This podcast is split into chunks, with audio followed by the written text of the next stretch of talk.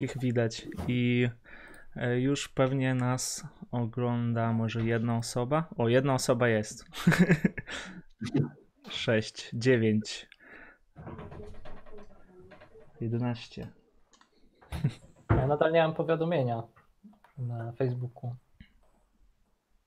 Ale dobra, odświeżę po prostu. Już na Facebooku też e, powinno wszystko być.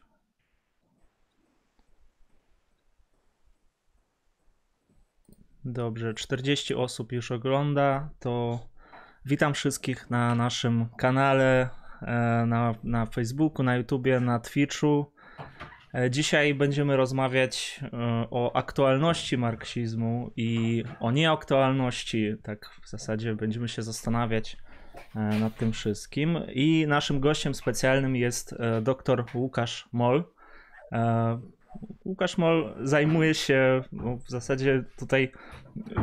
Ja rozumiem, że jesteś e, adiunktem, tak, na Uniwersytecie Wrocławskim i Tak. E, i już od, od lat jakby siedzisz e, w tym temacie. Także jest Michał Ramsługowski. Michał Ramsługowski jest tutaj jako przedstawiciel koła myśli lewicowej UŚ, ale także tworzymy jakby, jakby jedną, jedną ekipę, ekipę i e, no, gdybym miał powiedzieć tak jeszcze parę słów, e, to może Michał, ty powiesz e, lepiej o Łukaszu Molu, dlatego że ja nie- będę tutaj za dużo, za dużo mówił w tej materii. Ja się nie znam na tym wszystkim, powiem od razu. Dobrze, może zacznę od tego, że chyba najlepiej będzie, jakby Łukasz mniej więcej sam powiedział y, y, w ramach wstępu prowadzenia siebie samego, czym się aktualnie, Łukaszu, y, zajmujesz naukowo, filozoficznie. No, nas w sumie na filozofii tak bardzo najbardziej interesuje filozofia. No, zaczęliśmy znowu widzę od aktualności, miało być o aktualności, nieaktualności marksizmu, jest to mojej aktualności, czym się aktualnie e, zajmuję. No, no różnymi rzeczami, to co Was pewnie będzie bardziej interesowało z racji Waszej filozoficznej e, orientacji, bo jestem filozofem i socjologiem, a aktualnie pracuję właśnie jako adiunkt w Instytucie Socjologii, e, więc interesują mnie też kwestie e, też związane z kapitalizmem, e, ale bardziej z gospodarką kapitalistyczną, przestrzenią, rozwojem miast, e, przemianami pracy i produkcji.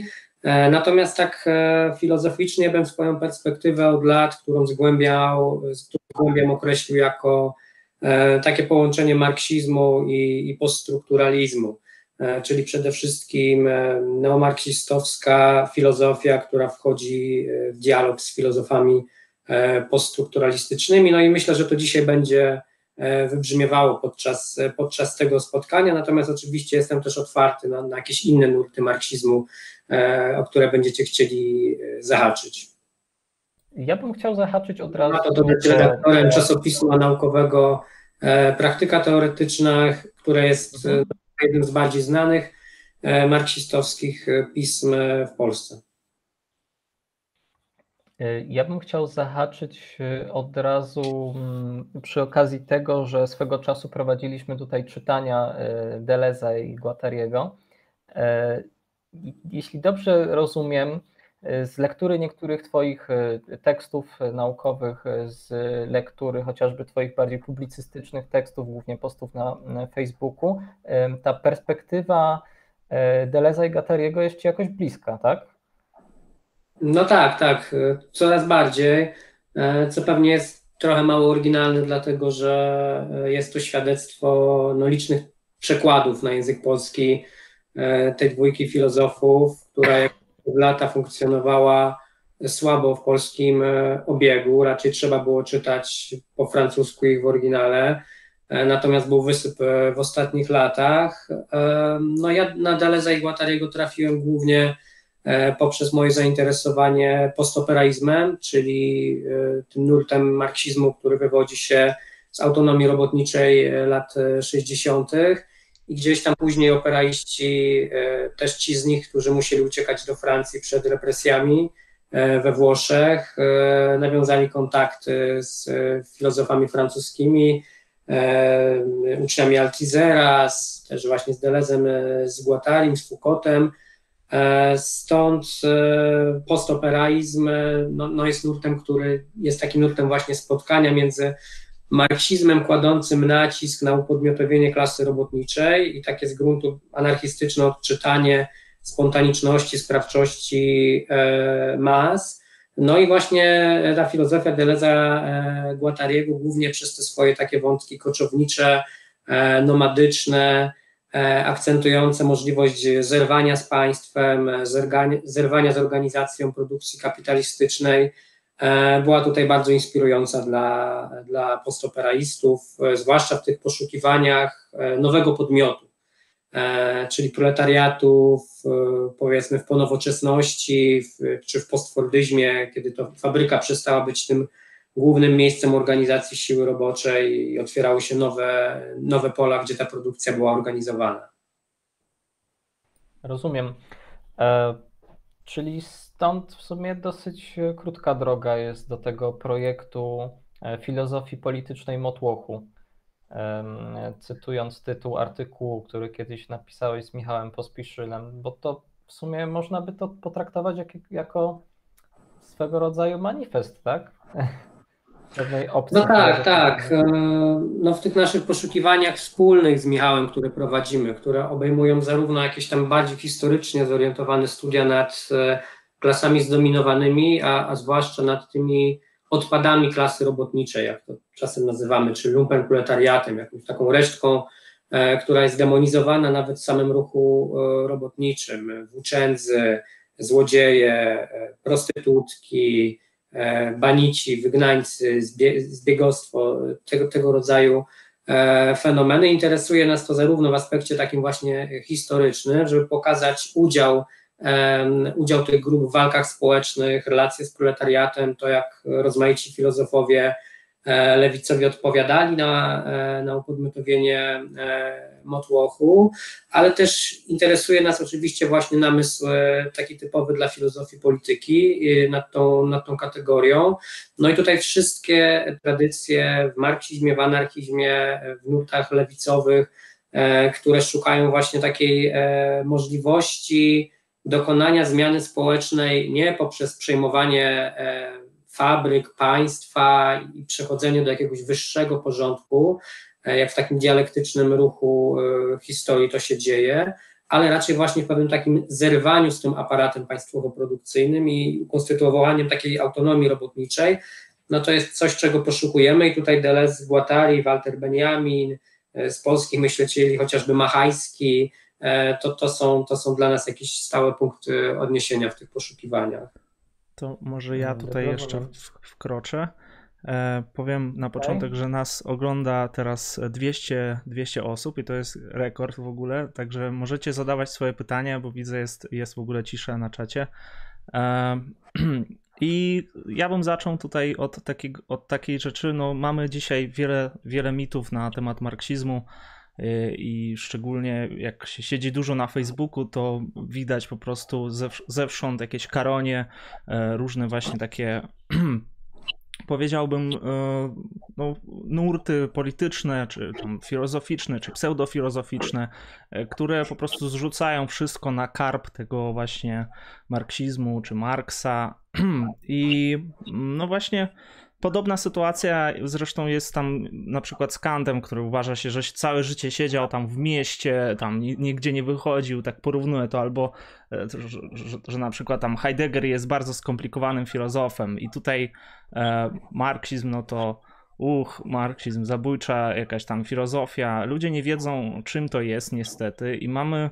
Mm, mamy taki negatywny odbiór, szczególnie, że w telewizji, w mediach cały czas e, mówią o tym marksizmie. E, czy moglibyśmy tutaj coś powiedzieć może o tych mitach właśnie najbardziej takich popularnych, nie, nie, chodzi mi nawet o jakieś obalenie od razu, ale w ogóle skąd to się bierze? Dlaczego tyle w Polsce się mówi o marksizmie? Ja na przykład, no ja pochodzę z Ukrainy i tam no, trochę in, inaczej mówią. Tam nie ma, e, nie ma takiego chochoła jak marksizm. Oni nie jakby robią politykę na czym innym. Robią politykę na tym, że jesteśmy opozycją wobec Rosji, a tutaj natomiast jesteśmy opozycją wobec marksizmu. W sensie tutaj, znaczy w Polsce. No myślę, że przyczyn jest kilka. Ja może tylko dwóch powiem, żeby się nie rozgadywać za bardzo. Pierwsza jest stricte polityczna. E, wynika z tego, że e, dzisiaj e, głównie ugrupowania prawicowe walczą z pewnymi ideologiami no, nowolewicowymi, które są nazywane marksizmem kulturowym ze strony prawicy.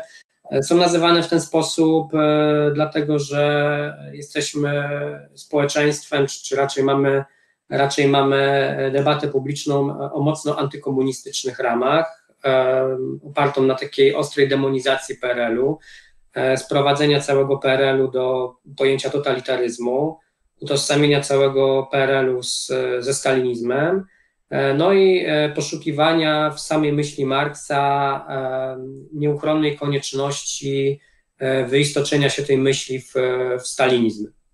E, stąd użycie takiego e, tropu marksistowskiego, oskarżanie czy to feminizmu, czy ideologii gender tak zwanej, e, czy, czy ruchów LGBT o związki z marksizmem, ma tutaj oczywiście bardzo konkretny cel polityczny do zrealizowania. Tu oczywiście można by się zastanawiać nad tym, na ile nowolewicowe ideologie rzeczywiście w marksizmie są zadłużone. E, mój prywatny pogląd jest taki, że Tomasz, e, że Krzysztof Karoń, czy jak on tam się nazywa, e, Krzysztof Karoń, tak? Tak. że dla Was odniesienie, ja wiem, że ktoś taki jest, ale nieszczególnie on mnie zajmuje. Oni mają na swój sposób trochę racji, w tym sensie marksizm kulturowy to oczywiście jest grubo ciosane pojęcie, które więcej zaciemnia niż wyjaśnia. Natomiast związki nowolewicowych ruchów e, z marksizmem są długie, złożone, ale oczywiste i nie, można się ich e, wypierać.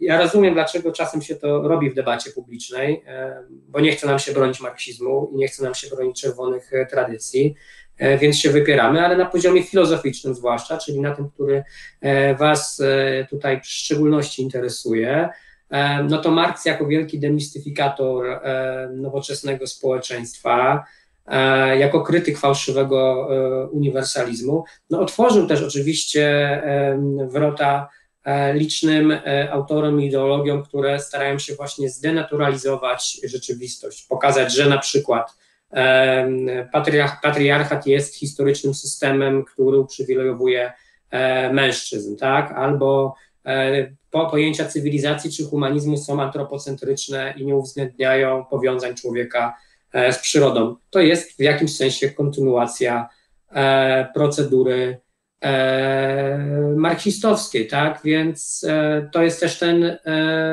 drugi powód, dla którego, dla którego te oskarżenia się pojawiają, to znaczy pokazanie, że już w samym marksizmie czają się E, czają się zalążki nowolewicowych e, e, ideologii. No jeszcze jedna rzecz, o której powiem bardzo krótko, to uważam, że często te mity na temat marksizmu nie biorą się z niewiedzy, tylko paradoksalnie z wiedzy, czyli z tego, jak marksizm jest wykładany na polskich uniwersytetach wykładany jest niestety często w sposób, e, ja bym powiedział, stalinowski, to znaczy, to znaczy to, jak w 15 minut wykładowca chce nie tylko całego Marksa, ale w ogóle 150 lat e, historii marksizmu opowiedzieć, no to zazwyczaj robi to w ten sposób, e, jakby wziął sobie krótki kurs e, Stalina do ręki i wyłożył naj, na, najbardziej podstawowe zasady materializmu dialektycznego czy materializmu historycznego. Stąd studenci mają później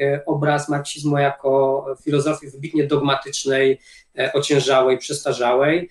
No i trudno ich za to winić, tak? bo tak są tego marksizmu nauczani. E, to ja może tak nawiązując do tego, co powiedziałeś, przeczytam komentarz tutaj. E, co są, jakie mamy zdanie o głównych nurtach marksizmu Kołakowskiego? To jest takie, można jakąś taką krótką odpowiedź na to. Natomiast jeszcze dłuższy, e, dłuższe pytanie mamy. Są jacyś współcześni marksiści, którzy poruszali w swoich pracach zagadnienie wykorzystania sztucznej inteligencji? Czyli Kołakowski i sztuczna inteligencja w marksizmie. To może zacznę od tego pierwszego. E, czytałem główne nurty marksizmu, nawet gdzieś tutaj są nade mną. E, też ucząc się niejako marksizmu poprzez jego e, próby, próby krytyki rozmaite. No i na pewno ten projekt Kołakowskiego swoim rozmachem robił i nadal robi wrażenie. Ja mam, ja mam takie, taki do niego stosunek chyba dość, dość rozpowszechniony na lewicy akademickiej, to znaczy z każdym tomem jest znacznie gorzej. O ile jeszcze w pierwszym tomie widać no, chęć krytyki, ale też pewną jeszcze fascynację i takiego własnego rozliczenia się e, z marksizmem. I Kołakowski stara się to robić e, rzetelnie, o tyle już e, w trzecim tomie z niektórymi współczesnymi marksistami stara się rozprawiać na takim poziomie osobistych pyskówek i sprowadzania do absurdów wyrwanych z kontekstu cytatów. E, co no, o uczonym tego formatu nie świadczy e, najlepiej. Tu oczywiście w tle mamy rozmaite osobiste konflikty, które Kołakowski toczył w, w okresie, w którym pracował nad tym trzecim tomem, e, chociażby z E.P. Thompsonem, brytyjskim marksistą, który był zafascynowany możliwością spotykania się z Kołakowskim w Wielkiej Brytanii dążył do tych spotkań, liczył na jakiś taki dialog między dysydentami, bo Thompson też był dysydentem e, z partii komunistycznej e, e, Wielkiej Brytanii, przedstawicielem nowej lewicy. No i Kołakowski potraktował go bardzo obcesowo, na tej zasadzie, że ja tu doświadczyłem na własnej skórze, czym jest socjalizm, ja tutaj się chcę z tym rozliczyć, a wy chcecie prowadzić jakiś dialog i szukać jakichś metod odrodzenia E, marksizmu. Stąd wydaje mi się, że po prostu ten trzeci tom e, taką krytykę mocno, mocno nieuczciwą wobec współczesnych e, autorów przedstawia. Co do tego, jak ten cały projekt Kołakowskiego ocenić, to zasadniczy problem moim zdaniem polega na tym, że Kołakowski dosyć umiejętnie rozlicza się z pewną wizją marksizmu, w którą sam niegdyś wierzył, czyli taką mocno dogmatyczną, perelowską, E, I w tym sensie jest to projekt e, udany.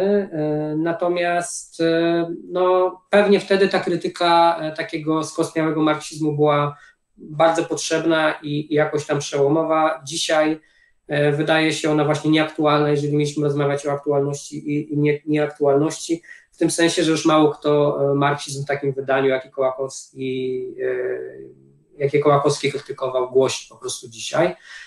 A jeśli chodzi o sztuczną inteligencję, to e, tutaj sam Marx jest prekursorem e, badań nad sztuczną inteligencją w pewnym sensie, ponieważ pojawia się u niego bardzo fajne pojęcie e, w Grundrisse, pracy, która ukazała się w przekładach dopiero po II wojnie światowej, a była taką pracą pośrednią w badaniach Marksa między młodym Marksem a badaniami nad kapitałem. I tam pojawia się takie pojęcie intelektu powszechnego. E, intelektu powszechnego, który jest taką e, wariacją na temat wykorzystania aplikacji e, nowoczesnej nauki w procesie produkcyjnym w taki sposób, że wiedza niejako stanie się pewnym takim samorzutnym, taką samorzutną siłą, zdolną do, do produkcji. No i dzisiaj e, wszelkie e, analizy marksistowskie tego, co nazywamy kapitalizmem kognitywnym, w którym wiedza stała się e, czynnikiem produkcji, czy, czy po prostu gospodarką opartą na wiedzy, zahaczają o to pojęcie marksowskiego intelektu powszechnego i ewentualnego, ewentualnej perspektywy komunizmu intelektu powszechnego, czyli zjednoczenia inteligencji e, w jakiś taki sposób, które dzisiaj się odbywa oczywiście e, poprzez sieci, e, sieci wiedzy w kapitalizmie, ale jest też, jest też prywatyzowana ta wiedza, tak? Czyli tutaj pojawia się kwestia tego, w jaki sposób inteligencja, sztuczna inteligencja także mogłaby się wyswobodzić spod, spod kierownictwa kapitału, i tutaj ci postoperaiści, o których na początku mówiłem, wielu z nich obraca się właśnie w tym kręgu zainteresowania e, wiedzą. Franco Bifo Berardi, Jan Mulier-Butang, Paolo Virno, Maurizio Lazzarato, to są takie nazwiska, które mogę polecić na początek. Osobom, które są zainteresowane tym związką, e, związkami między wiedzą a, a kapitalizmem. Ja bym chciał jeszcze dodać, wracając do Kołakowskiego, żeby też trochę zrównoważyć ten, ten obraz, chociaż wydaje mi się, że krytyka jest tu jak najbardziej wskazana. E, Kołakowskiego, jego jakby prób opisania czy skrytykowania marksizmu. No na przykład Kołakowski podjął się czegoś, czego jeszcze wówczas nie zrobiła Stanfordzka Encyklopedia Filozoficzna, czyli streścił dialektykę negatywną Adorna, chyba jedną z najtrudniejszych związanych z różnymi odnogami marksizmu książką, książ, książkę związaną z myślą dialektyczną, heglowską i tak dalej. Z tym, że właśnie ja bardziej się zawsze skupiałem na tym trzecim tomie, bo mm, najbardziej złożone i, i, różnorodne są te późniejsze kierunki, tak mi się wydaje przynajmniej. E, I nawet jeśli doszukamy się tam rzeczywiście tytanicznej wręcz, wręcz pracy, zebrania tego wszystkiego, zrozumienia, e, to chociażby słowa, jakimi e, ten, ten, ten cały trzytomowy opus magnum Kołakowski wieńczy tym, że cały problem jest w tym, że człowiek próbował umieścić siebie w miejscu Boga. No jest to tak zgaszenie jakby tematu w sposób kompletnie nieadekwatny, a szkoda. Szkoda nawet pracy samego Kołakowskiego. Jest to bardzo nierówne y, ujęcie marksizmu, ale mm, no ja na przykład mógłbym jednak ze spokojnym z sumieniem jako taki wstęp luźny polecić niektórym. No bo w sumie jest mało dzieł, w których byłoby tyle nurtów i odcieni marksizmu zebranych e, w jednym miejscu. Tak, tylko tutaj główny problem, jaki mam jeszcze z Kołakowskim, może powiem, jest taki, że to jest właśnie typ e, filozofii marksistowskiej, która jest bardzo gabinetowa.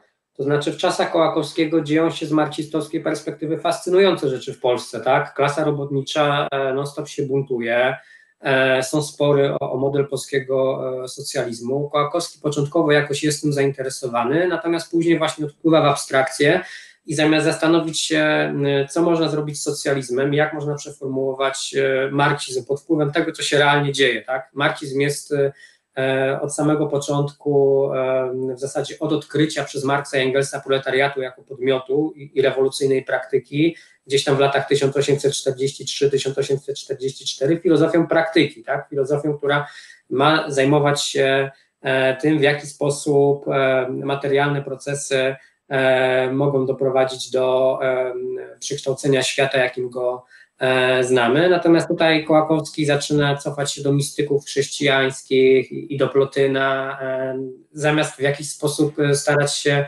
wejść w dialog ze swoją historią. Tak? Więc to jest jakiś taki model uprawiania marksizmu, który dla mnie jest marksologią, a, a nie marksizmem. W tym sensie jest ciągłym namysłem nad źródłami marksizmu, pomyłkami, e, jakimiś błędami, e, które się pojawiają w argumentacji, natomiast nie jest konfrontacją właśnie z tą żywą materią e, historyczną. No i na tym tle może Kołakowski się wyśmiewać z naiwności Thompsona, Altizera, czy, czy, czy, czy, czy, czy później, czy Blocha, natomiast to byli filozofowie, dużo bardziej zainteresowani tym, co się dzieje w sumie tutaj się wyłonił jeszcze taki jeden y, problem, y, jak zacząłeś mówić o tym, że są różne wizje samego Marksa, a co dopiero różne odcienie marksizmu, że mamy Marksa młodego i tak dalej. E, Właściwie pytanie, jakie się ciśnie, być może nie tylko mnie, ale innym też na usta, kiedy popatrzymy na chociażby tytuł naszego spotkania o nieaktualności marksizmu, no to jest pytanie, ale o który marksizm chodzi, tak? Czy chodzi o samego Marksa, czy chodzi o późniejsze marksizmy i o które z tych marksizmów chodzi. I tutaj nawiązując do Grundrisse, przypomniałeś mi, że zresztą sam też o tym kiedyś pisałeś w tekście o E, późnym Marksie i e, zwrocie komunalnym. Jakbyś mógł tak pokrótce przedstawić, jak według Ciebie wygląda e, periodyzacja i ta heterogeniczność samego Marksa w Marksie? Mm, nie wiem, czy to jest takie ciekawe, prawdę mówiąc. To znaczy, wydaje mi się, że jest kilka możliwych periodyzacji do przeprowadzenia, które się jakoś bronią, tak? Od tego klasycznego między młodym a, a, a starym Marksem, które tam jakoś Altizer najlepiej E, najbardziej systematycznie starał się e, przebadać, mówić o tym, e, o, o tym przełomie, przełomie teoretycznym, który miał u Marksa miejsce, po badaniu, kiedy Mark zaczął się tak naprawdę głębiej interesować ekonomią i w tą ekonomię wnikał, co czytał. No, w tym tekście, o którym mówisz, dla mnie, dla mnie najciekawszym przełomem jest właśnie przełom między Marksem, jakkolwiek rozumianym, a późnym Marksem, tak? Późny Marks to co innego niż, niż stary Marks, jak staram się tam wyjaśnić w tym tekście. Dlaczego ta, to cięcie jest dla mnie jakoś tam istotne? Nie dlatego, żeby wprowadzać kolejną, kolejną encyklopedyczną cezurę, E, i kolejny właśnie, kolejny komentarz z zakresu marksologii, tylko wydaje mi się, że e, u tego późnego Marksa, czy też Marksa komunalnego, jak go czasem nazywamy, e, kryją się zalążki pewnego projektu, który no właśnie jest być może aktualny dzisiaj jako pewien horyzont materialistycznych praktyk. Mianowicie Marks, zwłaszcza po klęsce Komuny Paryskiej na początku lat 70. XIX wieku, ale też w związku z trwającą już na krótko przed Komuną Paryską korespondencją z rosyjskimi rewolucjonistami, którzy pytają Marksa o to, czy oni mogą przejść ze swojego zacofanego kraju do komunizmu, nie przechodząc przez kapitalizm, zaczyna się interesować komuną, ale wiejską w Rosji E, zaczyna czytać prace gospodarcze z e, historii komun, e, zaczyna później sięgać po historię komun poza Rosję, też do, do krajów kolonialnych. Interesuje go Algieria, interesują go komuny Inków, Irokezów, wspólnoty rodowe Słowian tak. Tak to go prowadzi do jeszcze innych studiów, do studiów nad etnologią, czyli nad takim etnologicznym zainteresowaniem e, komunami istniejącymi jeszcze w jego, w jego czasach, głównie na peryferiach e, kapitalizmu. E, no i Marx coraz bardziej zaczyna w tym swoim późnym okresie życia rozważać taki scenariusz, w którym to federacje komun i miejskich, i wiejskich, połączone nowoczesnymi środkami transportu, wymianą idei, wymianą e, też strategii prowadzenia walki, e, będą właśnie w taki komunistyczny sposób organizować produkcję, nie tylko produkcję e, fabryczną czy, czy produkcję rolniczą, co ważne, ale tutaj idzie Mark za komunardami z Paryża, którym marzy się zorganizowanie produkcji w zasadzie całego życia, tak? Przełamanie tych tradycyjnych podziałów między pracą umysłową a fizyczną, między sztuką a pracą, między sztuką a życiem. No i ten jego projekt, y, dlaczego mówię, że jest tak aktualny? No, ponieważ dzisiaj widzimy, że gdzieś y, wraca e, próba organizacji e, takich insurrekcji w miastach, e, w najnowszych ruchach społecznych, wraca też zainteresowanie taką sieciową strukturą kapitalizmu, w której być może bylibyśmy w stanie organizować bogactwo społeczne w szerokim rozumieniu znowuż, czyli nie tylko rozumienie pewnych przedmiotów, towarów, dóbr, e, właśnie na taką sfederalizowaną e, skalę. Więc to jest jakiś projekt słabo znany, bo Marx o nim pisał pod koniec życia. Część tych dzieł długo była nie, niepublikowana albo gdzieś tam publikowana w małych nakładach na marginesie. No i to były też kwestie takie często marginalne o charakterze jego notatek, e, listów, e, jakichś takich uwag na marginesie. Zabrakło tu jednego takiego e, dzieła, w którym te, te nowe poglądy z końca życia Marksa zostałyby jakoś usystematyzowane. To, co próbowałem zrobić w tym artykule, no to właśnie wydobyć taki projekt z pism Marksa, ale też właśnie pokazać jakąś jego współczesność. To ja może no, tutaj przepraszam, dlatego że tak? mamy komentarze i e, Piotr Mosiek zadał nam taki komentarz o Baumana i już po prostu trzy wiadomości dostaliśmy tego e, od Piotra. Jak postrzegacie panowie pogląd e, Zygmunta Baumana na utopijność socjalizmu? Przepraszam, że wszedłem wam tutaj w słowo.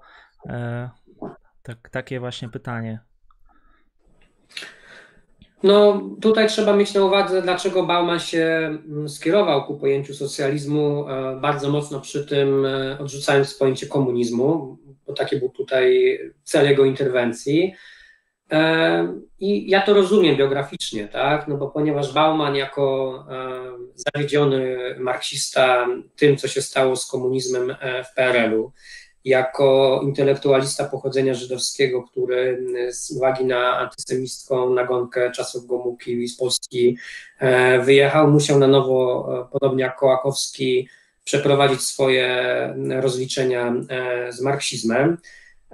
No i tutaj to jest czas, kiedy dla intelektualistów lewicowych w Polsce, tych rewizjonistycznych, marksizm traci marksizm i komunizm tracą swoją siłę przekonywania, zwracają się do rodzimych tradycji socjalistycznych, PPS-owskich, o charakterze bardziej niepodległościowym, skąd czerpią też swoje inspiracje w walce opozycyjnej z reżimem. A Bauman, jak pamiętamy, jak trafia w latach 70. do Wielkiej Brytanii, no to tam bada też socjalizm brytyjski. Czyli tutaj ta tradycja socjalistyczna, którego zdaniem nie ma takiego właśnie charakteru utopijnego, E, utopijnego w złym sensie, e, utopijnego w takim sensie maksymalistycznym, e, że wierzymy rzeczywiście w koniec historii, w, wierzymy w terror, który, który pomoże odgórnie zaprowadzić komunizm. Bauman z tym wszystkim zrywa. No i, no i ten projekt socjalistyczny u niego wyłania się bardziej po kantowsku, jak taka idea regulatywna, jako pewnego rodzaju projekt o charakterze może nawet bardziej etyczno-politycznym, E, projekt, który e, w swoim, w swoim takim wymiarze e, etycznym znaczy tyle, że dążąc do tej przemiany społecznej, też nasza podmiotowość powinna ulegać przemianom, powinna, powinna prowadzić do takiego pełnego rozwoju E, osobowości. To jest oczywiście bardzo, bardzo, bardzo fajny e, projekt. Ja w ogóle lubię Baumana i lubię go nawet czytać, jak się z nim e, nie zgadzam.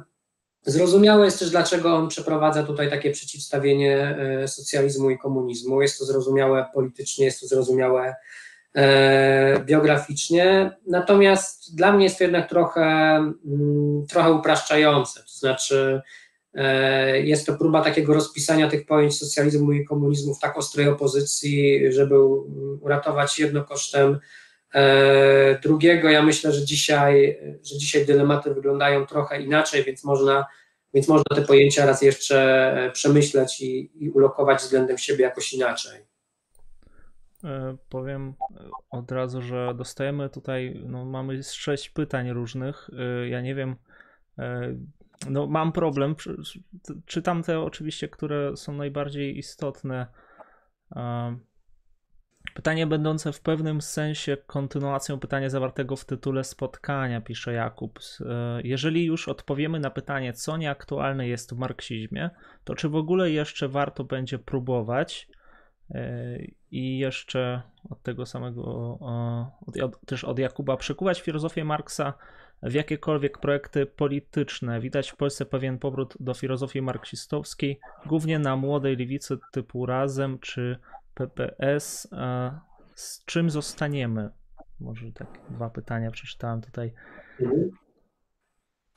To może zacznijmy od tej aktualności, bo ja specjalnie prowokacyjnie, jak mnie zapytaliście, e, to jaki temat proponujesz, jakie pytanie wywoławcze, powiedziałem Zawsze jak byłem na takich pogadankach, głównie jakieś dla studentów, co to jest marksizm, no to robiliśmy je w taki sposób, że ja miałem dowieść, dlaczego marksizm jest aktualny, czyli przychodziłem z jakimś takim zbiorem dowodów i je prezentowałem, to było bardziej lub mniej przekonujące i trochę mi się już dzisiaj nie chciało robić tego w ten sam e, sposób, więc mówię, odwróćmy to e, i zapytajmy, co jest nieaktualne, bo wszyscy mówią, ten marksizm taki nieaktualny, no to wyjdźmy właśnie od tych rzeczy nieaktualnych i sprawdźmy, czy rzeczywiście tak jest, ale później też jak zobaczyłem, jak mi wysłaliście link do wydarzenia, e, to te pytanie, które ja zadałem u Was, doszło tam do fajnego przesunięcia, takiego drobnego, bo ja zaproponowałem temat, co jest nieaktualnego w marksizmie, a w tym naszym evencie facebookowym mamy, co jest nieaktualne w marksizmie. I to jest bardzo fajne przesunięcie. Nie wiem, na ile ono jest świadome, a na ile ono jest e, bałaganiarskie. Tak czy owak jest fajne, bo oczywiście to można czytać tak samo, e, jak to moje pytanie, ale można też czytać inaczej. Jako pytanie o to, czym jest to, co nieaktualne w marksizmie. Tak? I e, ba, bardzo łatwo mnie to naprowadziło właśnie na takie pytanie, no bo to pytanie jest wszechobecne nie tylko w marksizmie, ale w ogóle w tradycji krytycznej. Jak sobie weźmiemy rozmyślania Foucaulta o, o, o kantowskich pytaniach, co to jest oświecenie i co to jest rewolucja, e, no to Foucault szuka tutaj takiego pytania, które jego zdaniem jest fundamentalne dla szeroko pojętej y, myśli krytycznej. E, pytanie o teraz, pytanie o naszą teraźniejszość, pytanie o naszą aktualność, a zarazem wtedy o mój, nasz stosunek do tego teraz, e, o przyjęcie jakiejś takiej antycypującej postawy, też postawy nakierowanej na pewną zmianę e, rzeczywistości, no i tutaj właśnie marksizm jako filozofia praktyki jak najbardziej się w to, e, w ten kantowski, w tą kantowską linię od Kanta do Foucaulta wpisuje. Więc e, zamiast być może spisywać e, taki właśnie zbiór, e, taki inwentarz, co jest aktualne, co jest nieaktualne, kiedy się zdezaktualizowało, ja się tutaj, ja się tutaj zastanowiłem, jak, jak zobaczyłem to wasze przeformułowane pytanie w tytule eventu, właśnie czym jest to, co nieaktualne w marksizmie, czym jest ten, czym jest ten fenomen. E, no i wydaje mi się, że właśnie marksizm jest o tyle e, niesamowitym nurtem, że najlepiej to chyba wyraził Derrida niedawno, znaczy niedawno, niedawno po polsku, bo, bo oczywiście jego książka Widma Marksa jest z początku lat 90., e, ale w widmach Marksa Derrida pisał, że nie może umrzeć to, co zawsze było nieumarłe, czyli nie, nie może umrzeć widmo, nie może umrzeć duch, jeżeli komunizm jest widmem, jeżeli marksizm jest widmową krytyką kapitalizmu, jest e, ciągłą krytyką, bezwzględną krytyką tego e, wszystkiego, co istnieje, jak to kiedyś Marx w liście do Rugego e, nazwał swój, swój projekt, no to coś takiego nie może umrzeć. Tak długo jak będzie istniał kapitalizm, tak długo jak będzie istniał wszelki porządek, w którym będzie się wydarzała jakaś niesprawiedliwość, będzie istniała jego, będzie istniała jego krytyka.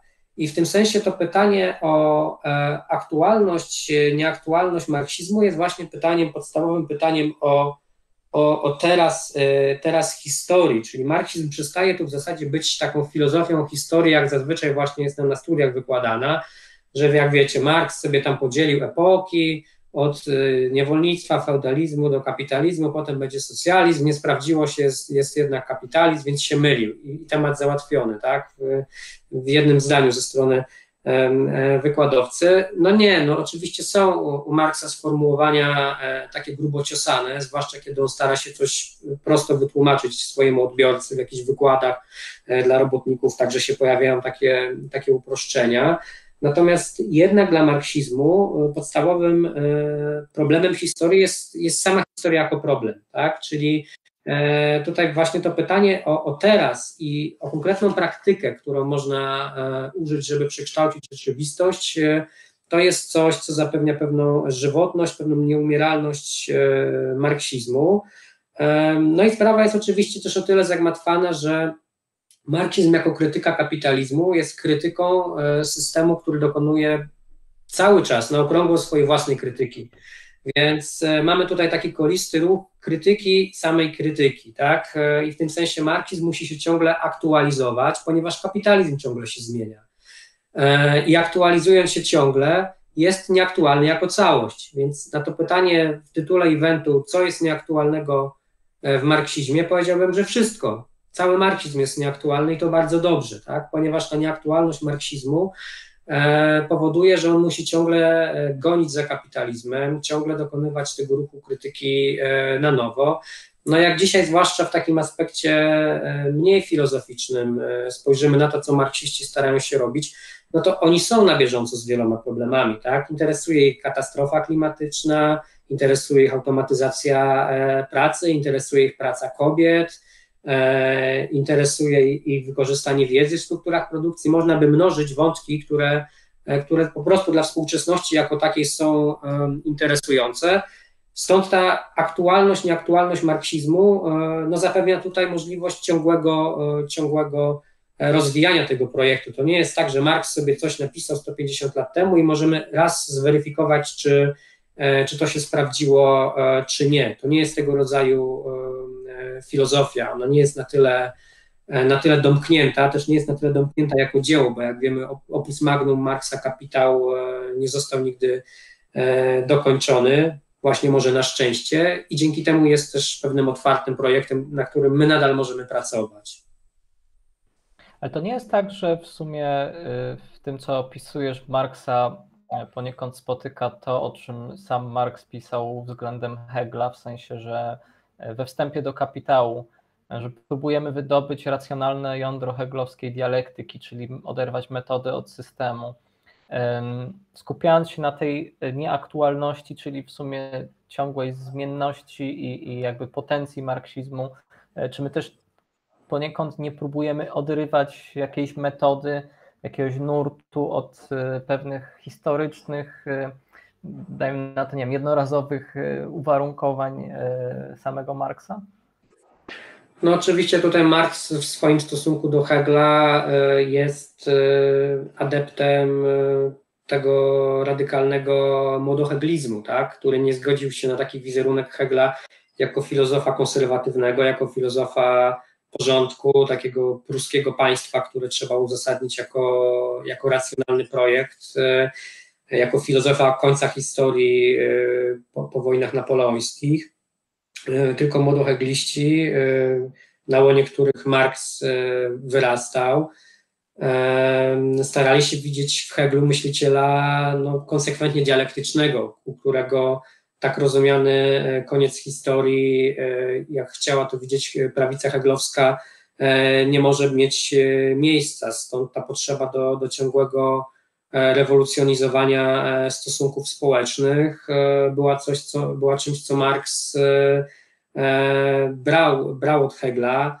Oczywiście dzisiaj są różne próby pokazania, że, że też były inne inspiracje, że być może ta heglowska nie była najistotniejsza. Nie wiem, nie zagłębiałem się w to na tyle. Natomiast masz tutaj rzeczywiście rację, że to, co my dzisiaj próbujemy z Marksem robić, czy w zasadzie co ludzkość próbuje z Marksem robić od 150 lat, dlaczego on ciągle wraca w kolejnych, e, e, w kolejnych dziesięcioleciach, dlaczego on ciągle inspiruje e, ruchy społeczne, dlaczego ciągle krytyka kapitalizmu jest nowym powrotem do Marksa no to jest e, podobny ruch, e, podobny ruch jak powrót Marksa e, do Hegla właśnie w tym wstępie do kapitału, o którym, o którym wspomniałeś. To może ja jeszcze zadam tutaj kilka pytań z komentarzy. Co A jeszcze było drugie pytanie, ja zapomniałem. Jakby się przypomniał, bo to tak nie wypada nie odpowiedzieć. Mm, to znaczy drugie to które? Bo teraz e, nie wiem, o którym pytaniu mówisz. A, e, to było to pytanie chyba o, o jakąś modę na, na marksizm na e, polskiej tak, lewicy. Wśród młodzieży i jeszcze pytanie jest, co jest nieaktualne dzisiaj w marksizmie konkretnie i no dobrze, i co, co z praktyką też, co z praktyką? Nie chcę tutaj za dużo tych Jeśli pytań czytać, bo mogę się, się wtrącić, tak. Filipie, ja Pamiętam, że pytanie było mm, o te tendencje sięgania do e, marksizmu w różnych jego formach e, wśród, e, nie wiem, na przykład młodzieżówek polskich partii lewicowych, czy, czy wśród młodych ludzi wchodzących w politykę.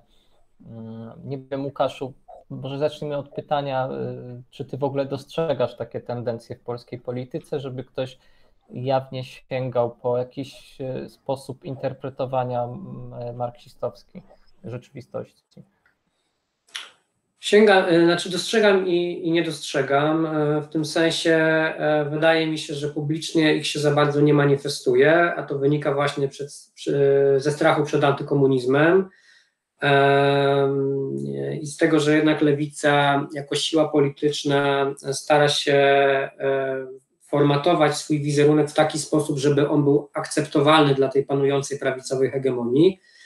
E, to znaczy, boi się tutaj e, nadepnąć na, na granicę tej, tej hegemonii, e, natomiast gdzieś tam bardziej prywatnie, w formie jakiegoś wspólnego czytania Marksa, czy, czy powoływania się na Marksa, mm, coś takiego ma miejsce. Rzeczywiście wydaje mi się, że jakieś młodzieżówki, e, czy, czy bardziej efemeryczne ugrupowania e, młodzieży studenckiej e, bardziej otwarcie się na Marksa powołują, natomiast ja czasem się zastanawiam, na ile to jest po prostu potrzeba trollingu i, i pewne, bycia pewnym takim atencjuszem, tworzenia tych, tych śmiesznych memów z Marksem. To jest oczywiście sympatyczne, natomiast mam pewne wątpliwości, czy za tym, za tym stoi oczywiście e, realne zainteresowanie e, tym filozofem i jego lektura. Oczywiście nie ma takiego przymusu, tak? E, nie chcę tutaj wyjść na, na filozoficznego dziada, który mówi, że jak się nie przeczytało 30 tomów Marksa, to nie wolno wstawić mema z Marksem. Nie, ale, ale zadaję sobie pytanie, na ile te dwie rzeczy mają ze sobą rzeczywiście jakiś związek, a na ile to jest po prostu trochę tak jak memy z Janem Pawłem II 15 lat temu były po to, żeby szokować, e, budzić niesmak, to dzisiaj te z Marksem też mają szokować, może trochę, trochę w innym celu, może bardziej budować też pewną wspólnotę pokazywać, że, że ten mark jest takim sztandarem, pod którym można rozpoznać swoich, tak, ludzi o lewicowych poglądach, e, młodych.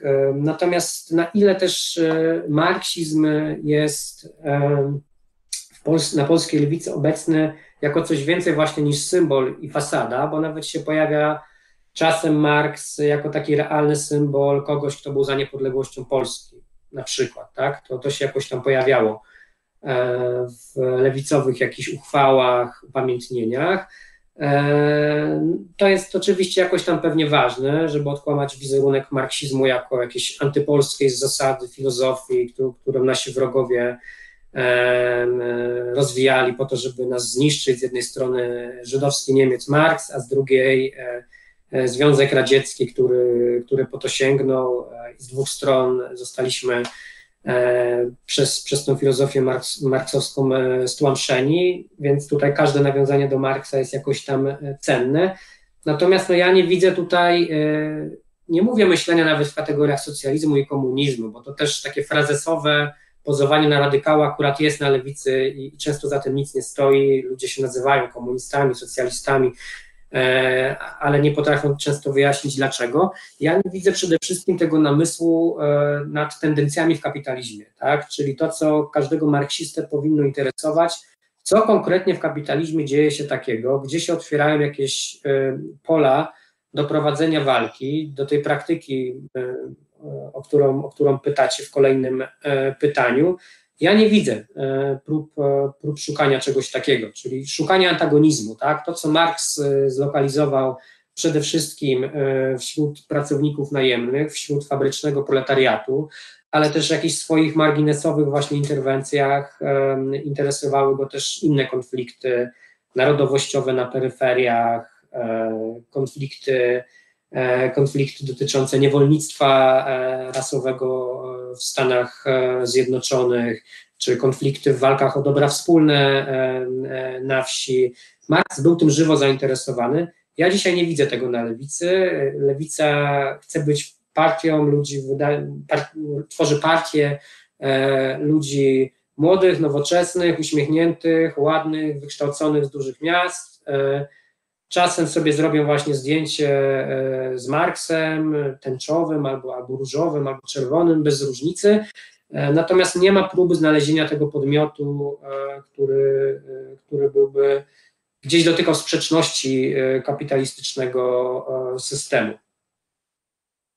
No i stąd te pytania praktykę, które padło, jeszcze żeby odpowiedzieć może od razu, praktyka polegałaby no, na wykorzystaniu tych sprzeczności. No i tych sprzeczności jest oczywiście e, całkiem e, sporo. No, poza taką typową sprzecznością między kapitałem a pracą, czyli polegającą na tym, że jesteśmy po prostu wyzyskiwani jako pracownicy najemni, E, otwierają się inne niepokojące tendencje w kapitalizmie. To jest ta prywatyzacja wiedzy, o której e, już, już, już wspominałem, tak? Grodzenie dóbr wspólnych e, w internecie na przykład, ograniczanie dostępu do, do zdobyczy kultury i nauki. Kwestia w ogóle własności intelektualnej, wychodząca też poza wąską domenę wiedzy i kultury, na przykład ku, ku nasionom, ku patentowaniu genomu ludzkiego, Czyli pytanie w zasadzie o granicę własności prywatnej, tak? E, pytanie, które zawsze dla marksizmu było e, istotne. Pytanie o bariery,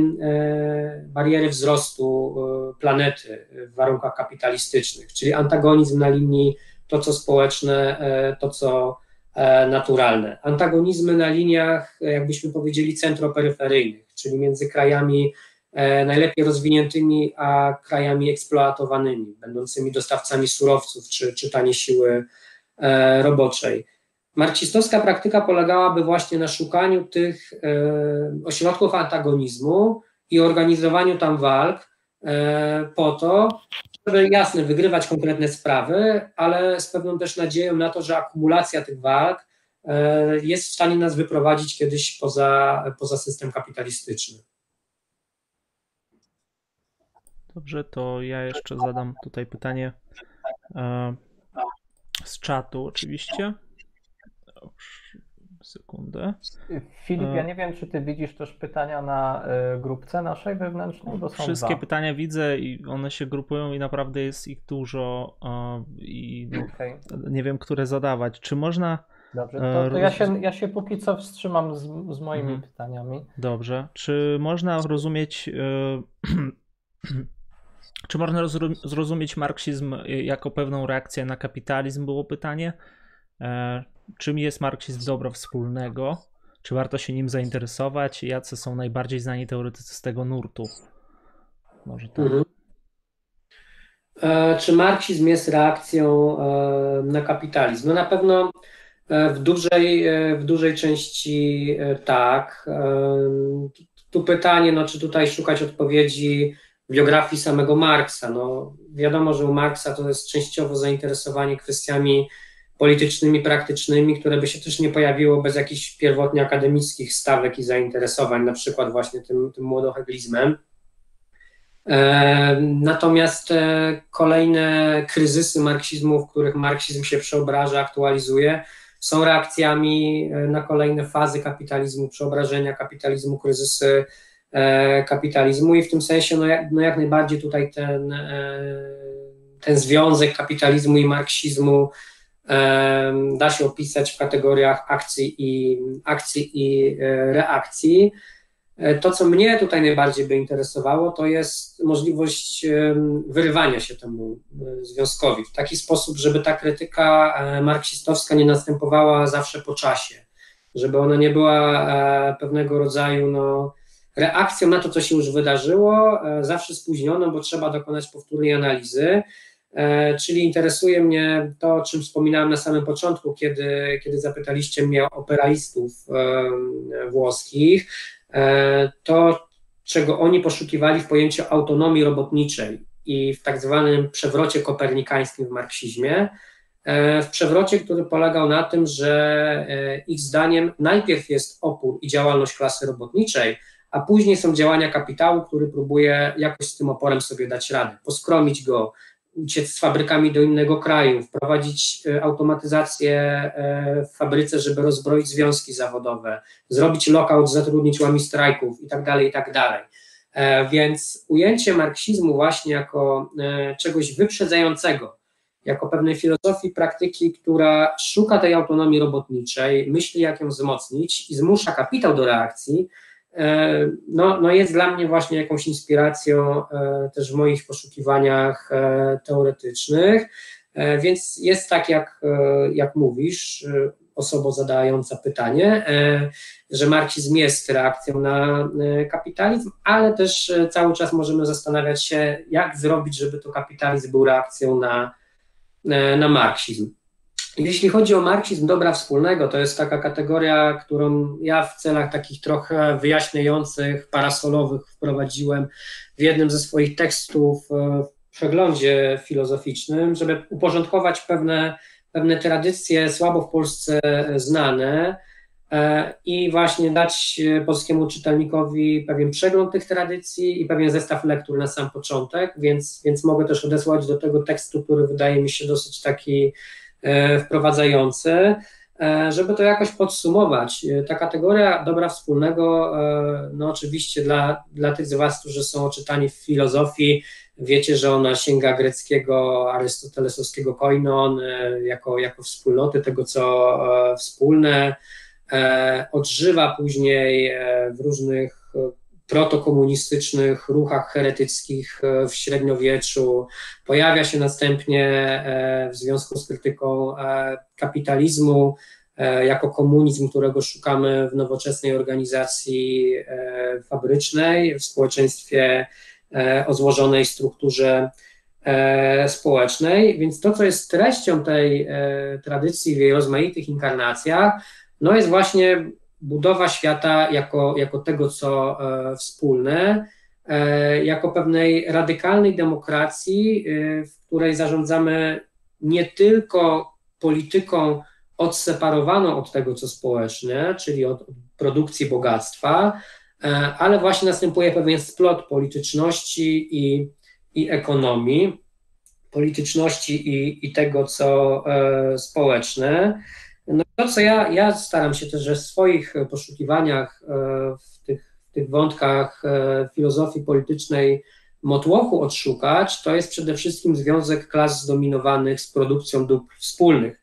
Czyli interesują mnie tutaj wszelakiego właśnie rodzaju komuny, rady robotnicze, autonomiczne organizacje, krótko mówiąc, które produkują dobro wspólne poza e, kapitałem, ale też różne takie marginesowe formy oporu e, uskuteczniane przez klasy zdominowane po to, żeby e, przetrwać. Czyli to mogą być zupełnie dosłownie rozumiane dobra wspólne w feudalizmie i w okresie przejścia do kapitalizmu, gdzie klasy zdominowane mają swoje przestrzenie autonomii, mają pastwiska, lasy, w których mogą E, wspólnie e, kooperować, mają swój podziemny też e, świat tego, co nieformalne, pewnej gospodarki, która się wymyka spod kontroli państwa i kapitału, więc na tak zakreślonym polu marksizmu dobra wspólnego, czyli tych takich poszukiwań komunizmu oddolnego, powstającego w bardzo różnych epokach i przedkapitalistycznych, i w kapitalizmie, E, widzę kilku autorów, których tutaj mogę polecić, bo to było pytanie. E, na pewno Silvia Federici i jej badania nad e, akumulacją pierwotną, kobiecym ciałem, kryminalizacją aborcji. To bardzo aktualne lektury też w kontekście tego, co się teraz w Polsce dzieje, problematyki związanej z prawami kobiet, z prawem do. Tu masz, tak? na myśli książkę Caliban and the Witch, tak? Tak, Kaliban i Wiedźma. E, jeszcze nie ma polskiego wydania w całości, ale jest trochę artykułów Federici i jest też fragment tej książki przetłumaczony w praktyce teoretycznej, e, więc no, na dobry początek e, myślę, że zapoznanie się z tym dorobkiem powinno być ciekawe dla kogoś, kto go, kto go nie zna. Jeśli chodzi o takie historie e, klas zdominowanych, no to oczywiście E.P. Thompson i jego wielki klasyk The Making of the English Working Class. Też niestety nie przetłumaczona książka, jeżeli czytacie po angielsku, no to taka cegła chyba ponad 900 e, stron o tradycjach e, robotniczych, oddolnych, zanim powstał XIX-wieczny fabryczny proletariat. E, poza takimi historykami jak Federici właśnie czy, czy Thompson, którzy zajmują się tym dobrem wspólnym w różnych epokach, no to dzisiaj ten marksizm dobra wspólnego e, jest zainteresowany raczej tym, jak dobro wspólne powstaje dzisiaj w kapitalizmie. I tutaj kwestie właśnie związane z wiedzą, z produkcją niematerialną, tak zwaną, wychodzą na plan pierwszy. Tu na pewno warto um, sięgnąć po projekt Negriego i Harta, e, który jest częściowo po polsku dostępny, w szczególności po ich książkę Rzeczpospolita.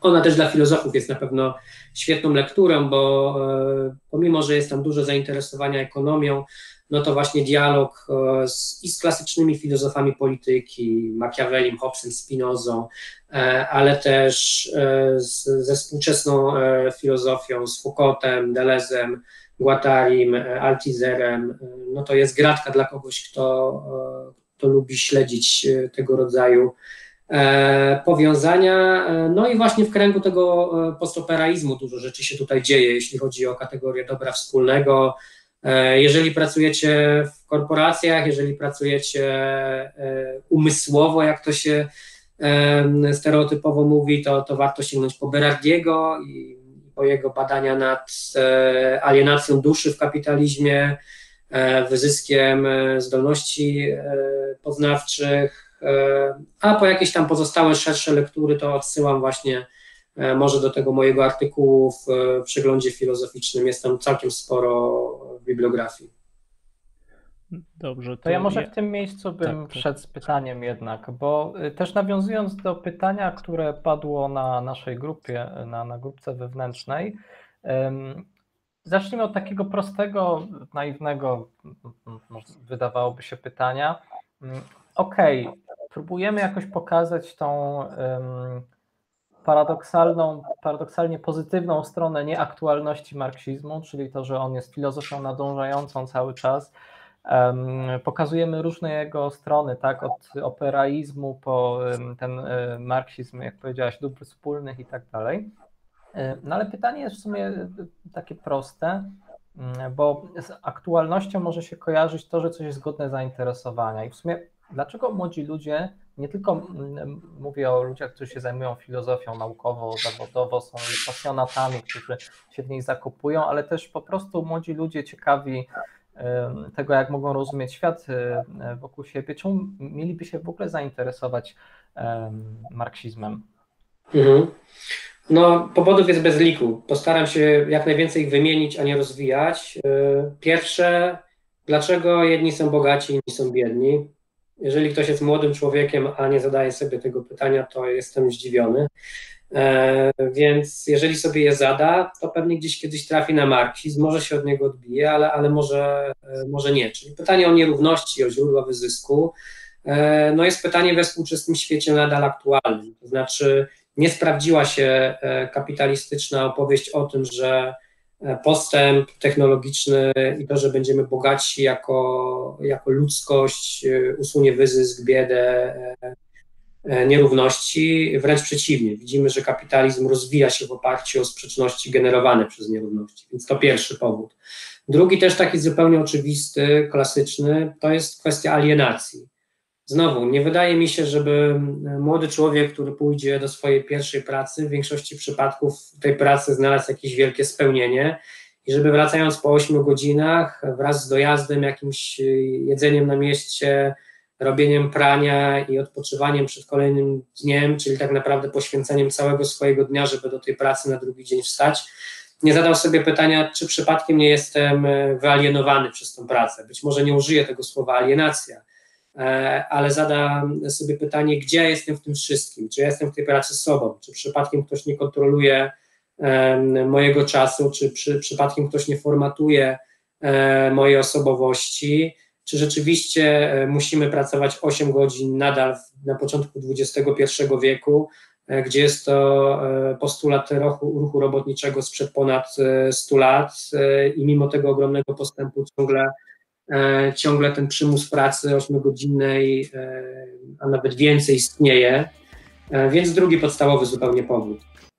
Trzeci powód, który ten drugi być może trochę, trochę pogłębia, to jest to, na co też wielu z nas narzeka i to się stało takim publicznym problemem czasów pandemii, czyli zatarcie granicy między czasem pracy a czasem wolnym.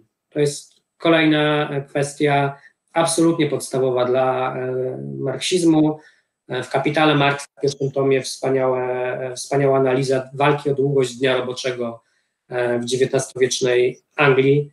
Możemy się w tym odnaleźć. Znaczy to, co się teraz dzieje, nasze obawy, że czy jak prowadzę dydaktykę albo jestem na zebraniu instytutu u siebie w domu, to czy ja jestem w domu, czy ja jestem w pracy, czy to jest mój czas wolny, czy to jest czas pracy, czy jak robię zakupy, ale myślę o tym, e, że jak wrócę, muszę napisać kolejny akapit, czy ja wtedy rzeczywiście nie jestem w pracy, e, to nie jest tylko problem akademików, tak? To zaburzenie tej równowagi jest czymś, co e, dało też o sobie znać w ostatnich latach w związku z kwestią prekariatu. I to też nas do czwartego powodu kieruje, zainteresowania marksizmem, czyli takie uelastycznienie życia. E, utrata e, trwałych dochodów, e, utrata pewnej stabilności, stabilności zatrudnienia, poczucia tego, że mam kontrolę nad swoim życiem. No i tutaj prekariat jako to pojęcie socjologiczne nowej takiej klasy, nie klasy, takiego proletariatu wysoce elastycznego, nastawionego właśnie, wystawionego na wyzysk, na pracę na umowach śmieciowych, na brak ubezpieczenia, no to jest kolejny taki namacalny dowód, zwłaszcza dla moje, młodego pokolenia, e, że marksizm ma coś do, do zaoferowania, bo zawsze się tym problemem e, wystawienia na wyzysk e, żywo interesował. i wystąpienia prekariatu, nowych ruchów społecznych pokazują, że, że rzeczywiście, zwłaszcza młode pokolenia, szukają w marksizmie inspiracji dla rozwiązania swoich problemów. Kolejny powód, kryzysy gospodarcze, tak? Kryzys z 2008 roku, który, który pokazał, że w dalszym ciągu badanie cykli rozwojowych kapitalizmu, problemów takich jak bańki spekulacyjne, jak finansjalizacja, jak problem zadłużenia powszechnego, wrzucania i gospodarstw domowych, i przedsiębiorstw, i całych państw E, w długi, e, to jest coś, co e, kazałoby nam wrócić do kolejnej tradycyjnie marksistowskiej problematyki, czyli właśnie problematyki kryzysu i, i cykli.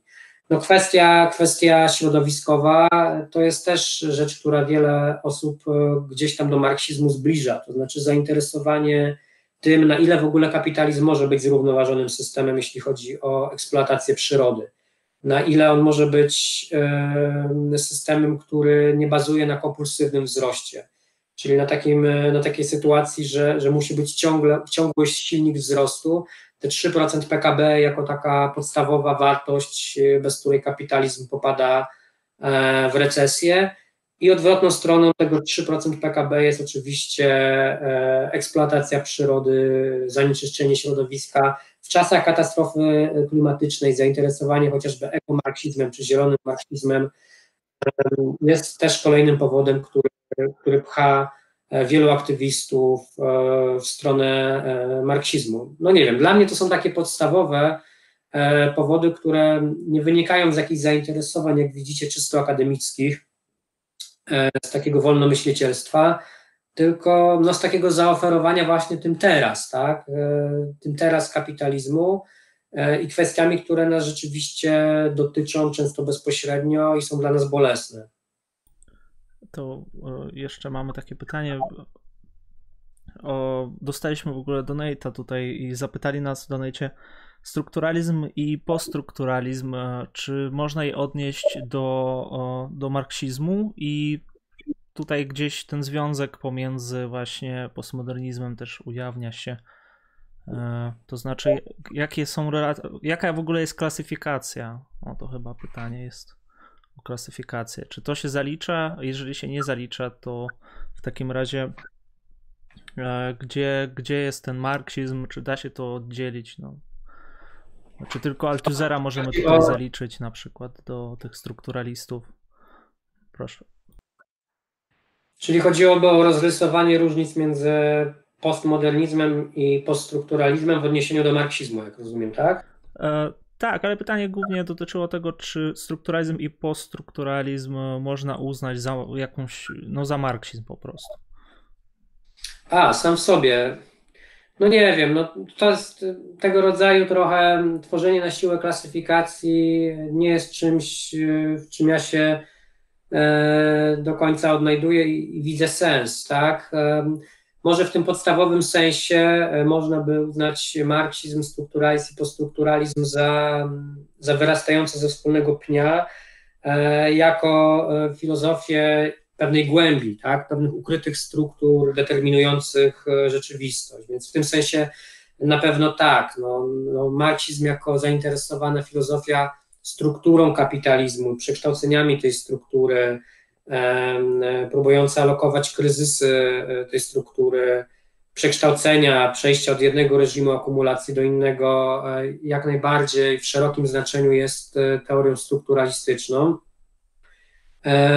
Natomiast no, no dzisiaj, dzisiaj te związki z poststrukturalizmem raczej, raczej właśnie dotyczą niemożliwości niemożliwości określenia właśnie takiej trwałej struktury kapitalizmu, czyli pokazywania, że tutaj cały czas dochodzi do, do dużych zerwań. E, no i tutaj chyba naj, najbardziej e, metody badawcze Foucaulta sprawdzają się w tym mariażu poststrukturalizmu i, strukturali, poststrukturalizmu i marksizmu, to znaczy, jak pewnie świetnie, świetnie się orientujecie, Foucault jako e, filozof, który nie chciał badać historii jako pewnego procesu, e, który ma pewną stałą logikę, ale pewnych momentów, wyłomów, które powołują kolejne, kolejne reżimy władzy, no inspiruje właśnie, zwłaszcza tych marksistów, którzy właśnie bardziej niż ciągłości i, i pewnej takiej stabilności kapitalizmu e,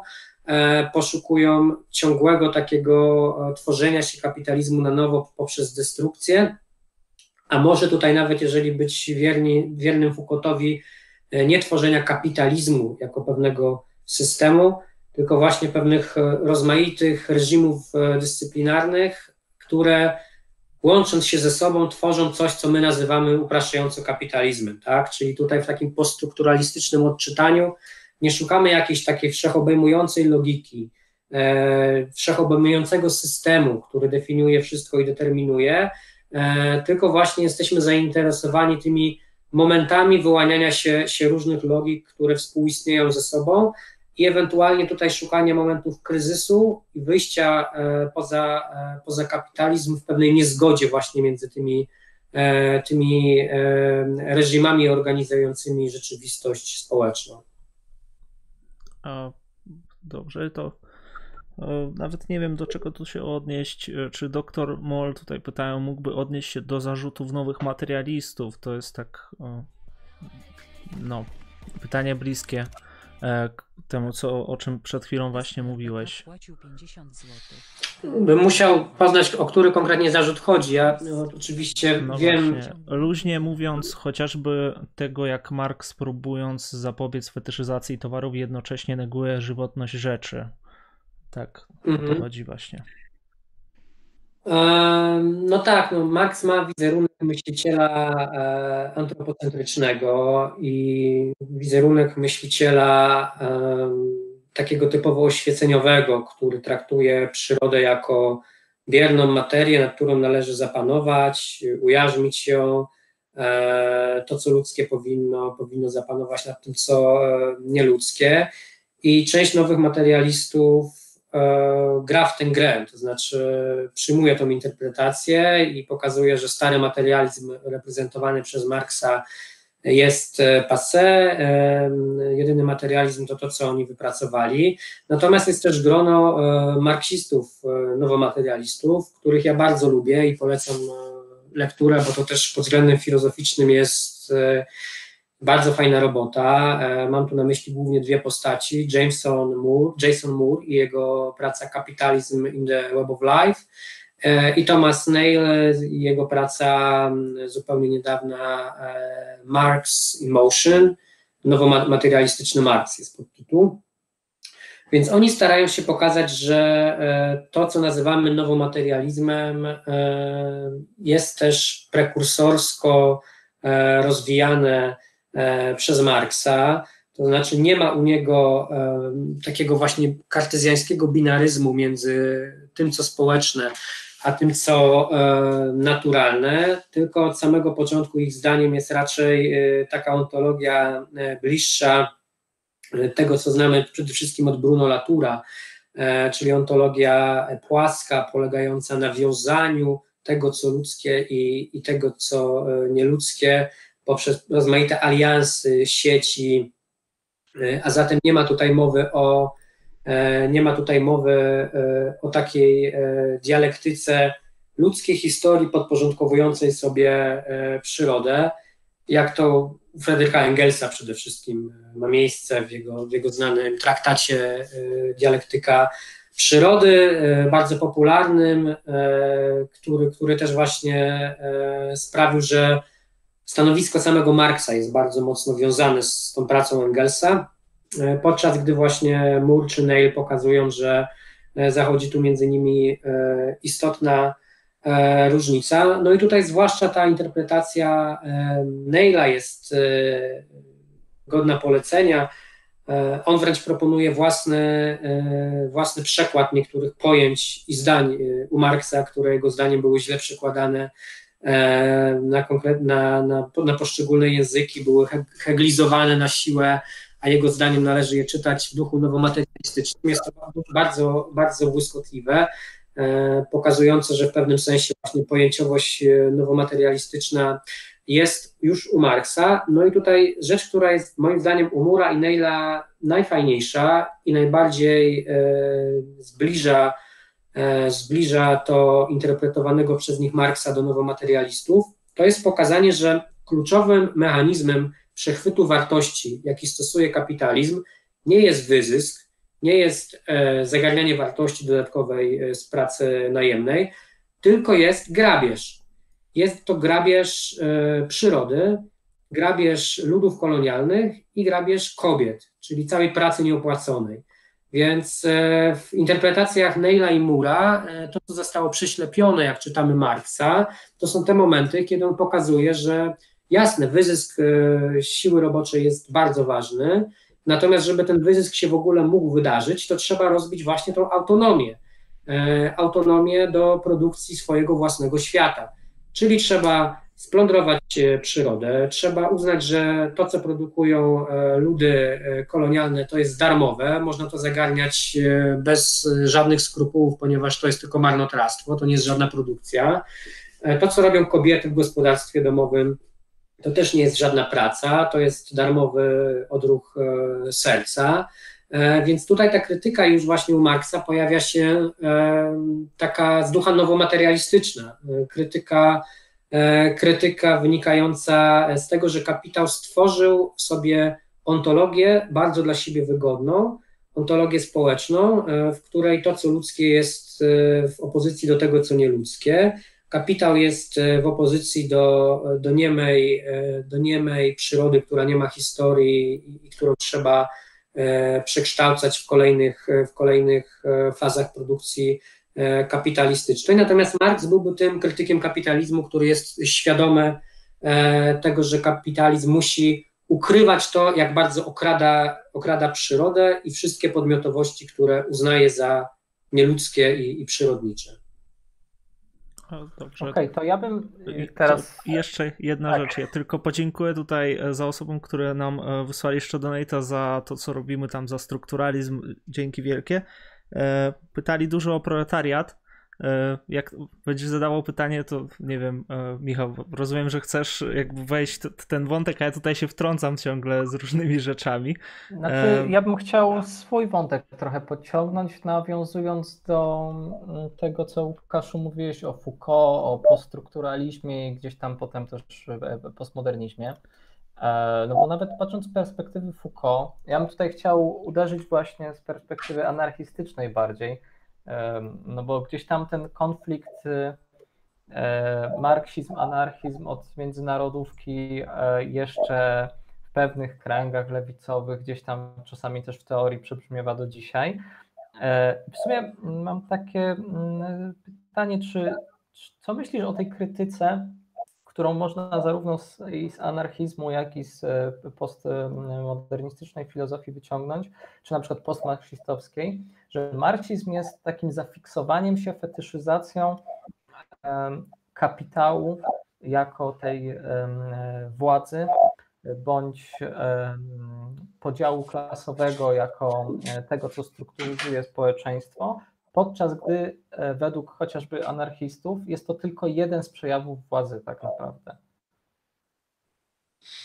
No tak, no to jest mi oczywiście bliskie, bliskie stanowisko, podobnie jak te korekty zarówno anarchistyczne, jak i, e, jak i poststrukturalistyczne e, są mi bliskie. Moim zdaniem to nie jest do końca prawda w odniesieniu do Marksa, ten zarzut, natomiast jest to w dużej mierze prawda w odniesieniu do dominujących tendencji w marksizmie e, dwudziestowiecznym, e, zwłaszcza, zwłaszcza drugiej międzynarodówki i, Związku Radzieckiego, później i partii komunistycznych, które były satelitami e, dla, dla Związku Radzieckiego. Natomiast u samego Marksa już w tych, w tych jego takich właśnie bardziej późnych i marginalnych interwencjach i też publicystyce politycznej, bo pamiętajmy, że Marx był płodnym publicystą politycznym i też działaczem. No widać zainteresowanie kwestią polską, kwestią irlandzką, E, widać zainteresowanie też e, konstytucjonalizmem, byśmy powiedzieli. To, co on pisze o walkach klasowych we Francji, e, patrząc na to, czy jest państwo, jakie sojusze klasowe się budują, jak zmieniany jest ustrój, więc jak najbardziej jest tutaj zainteresowany też krytyką władzy państwowej, a, a nie tylko władzy, władzy klasowej. Jasne, tutaj ta krytyka władzy państwowej się przeplata z klasowym charakterem państwa, natomiast Marx nie jest takim redukcjonistą, że E, że pokazuje, że jak ci rządzą, to na pewno będą robili te i te rzeczy, bo to wynika z ich charakteru klasowego. To nie jest tutaj takie grubo ciosane, jak się niestety u niektórych kontynuatorów Marksa e, pojawia, że jak, że jak robotnik będzie u władzy, to na pewno będzie ustrój robotniczy, a jak burżuj, to będzie burżuazyjny, tak? To już takie zupełnie, zupełnie upraszczające e, stanowiska. E, no i właśnie te, te kwestie związane e, z etnologią, z rasą, o których e, wspominałem, też są u Marksa właśnie te, te momenty, nawet w samym kapitale jest fragment, kiedy, kiedy Marx pisze, że te same siły, które prowadzą do wyzysku robotnika, prowadzą do zniszczenia ziemi i przyrody, tak, więc problematyka władzy nad, władzy nad przyrodą też jest tutaj obecna. E, nawet jest przecież y, u Marksa i Engelsa zainteresowanie e, władzą w stosunkach miejskich. E, I tu zarówno mam na myśli komunę paryską, jak i, jak i studia Engelsa o położeniu klasy robotniczej w Anglii, więc powiedzmy taka mikrofizyka władzy, którą E, którą Foucault e, później zasłonie też jakoś tutaj jest e, obecna. Kwestia kobieca też przecież jest u Marksa Engelsa obecna, nawet jeżeli można, można mieć słuszne zarzuty, że nie jest przepracowana tak jak należy, no to nie można też odmówić tutaj braku zainteresowania i też jednak stania po stronie, po stronie kobiet w takim duchu, jaki się Marksowi i Engelsowi wydawał słuszny. To, to ja bym jeszcze kończąc jakby ten wątek anarchistyczny, już zostawię potem miejsce dla, dla komentarzy.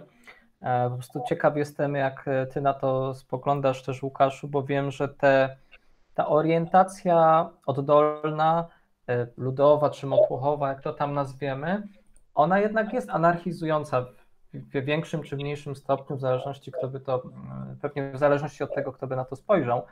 E, natomiast nie masz wrażenia, że te dwie tendencje, ta polityczna, że marksizm nie za bardzo się odnajduje w realiach polityki parlamentarnej, e, w sensie nie, nie, ta polityka nie jest wydajna w, byciu wehikułem dla tej filozofii politycznej, myśli politycznej, e, w połączeniu z tym, że bardzo się wyklarował jakiś marksizm właśnie dóbr wspólnych, gdzieś tam czerpiący też z operaizmu, z autonomizmu, czy to nie jest y, poniekąd taki asumpt do przyznania racji trochę anarchizmowi, że jednak to, to o czym wieścił Marx i Engels, czy to, co proponował, musi być zrobione oddolnie i że te projekty hegemoniczne, partyjne y, no nie miały prawa się powieść?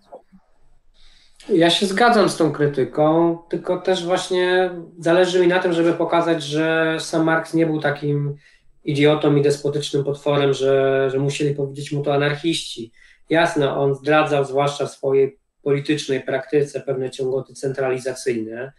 E, natomiast e, na przykład po takiej komunie paryskiej e, napisał, że komuna paryska pokazała, że celem nie jest przejęcie maszynerii państwa i użycie jej do swoich celów. Celem jest zniszczenie tej maszynerii i budowa czegoś swojego od zera oddolnie, tak?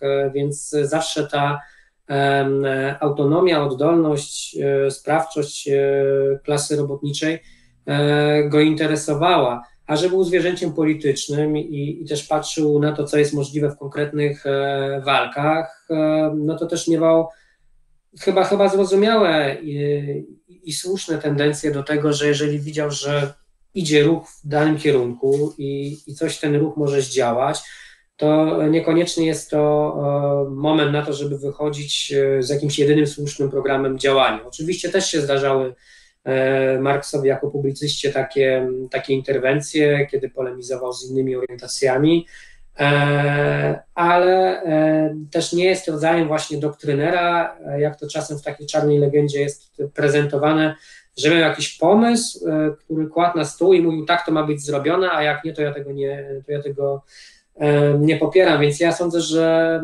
te, ta dychotomia marksizm, anarchizm, jakkolwiek pod wieloma względami słuszna, ona nie jest e, aż taka nieprzekraczalna. U Marksa też są bardziej anarchistyczne czy, czy motłochowe e, wątki.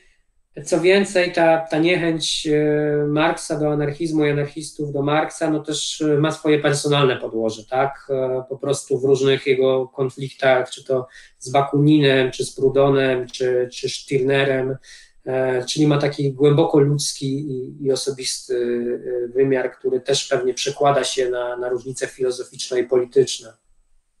Czy ja myślę, że co do diagnoz jakby samej warstwy nie właśnie normatywnej i, i tego, co, co robić, tylko jak jest i co jest nie tak, to anarchiści z, marksistami, czy, czy w tej kwestii ogólnie lewica się zazwyczaj zgadza. Problem jest w tym raczej, jakich środków do rozwiązania tych problemów się używa. E, I to, co powiedziałeś, kogo się upatruje jako podmiot y, tej aktywności politycznej. E, no bo ciężko, mając Ciebie za gościa, nie, nie, nie wspomnieć o tym problemie, mm, nie wiem jak to nazwać, pewnego konsensusu, y, może ideologii liberalnej, neoliberalnej, że polityka jest tylko e, domeną technokracji, e, przekomarzania się elit, natomiast ta podmiotowość jest odebrana już, nie mówimy o takich skrajnościach jak motłoch, tylko w ogóle lud, tak? Demos taki żywiołowy. No tak, no to jest taka typowa dla neoliberalizmu, e, czyli dla, dla aktualnej fazy kapitalizmu, e, praktyka e, polegająca na tym, że rzeczywistość próbujemy przedstawić jako naturalną i bezalternatywną. I w tym sensie e, technokracja, taka postpolityczna, w której to eksperci wiedzą lepiej, jak rządzić, bo przeczytali jakieś raporty i są wykształceni. Generalnie już nie ma żadnych konfliktów, są tylko jednostki, jednostki konsumenci, a nie obywatele, e, no to oni jak, jak te firmy, które do nas dzwonią z call center, zaproponują nam co lepiej e, zrobić, tak? I tutaj nie ma miejsca na żaden konflikt, jest ewentualnie na jakieś przekonywanie, no i taki dla mnie podstawowy zupełnie, takie abecadło dla mnie w ogóle bycia lewicowości, już nie, nie włączając to marksizmu, anarchizmu, nieistotne, lewicowości, pojęcia też e, lewicy, e, polega na niezgodę właśnie na naturalizację rzeczywistości.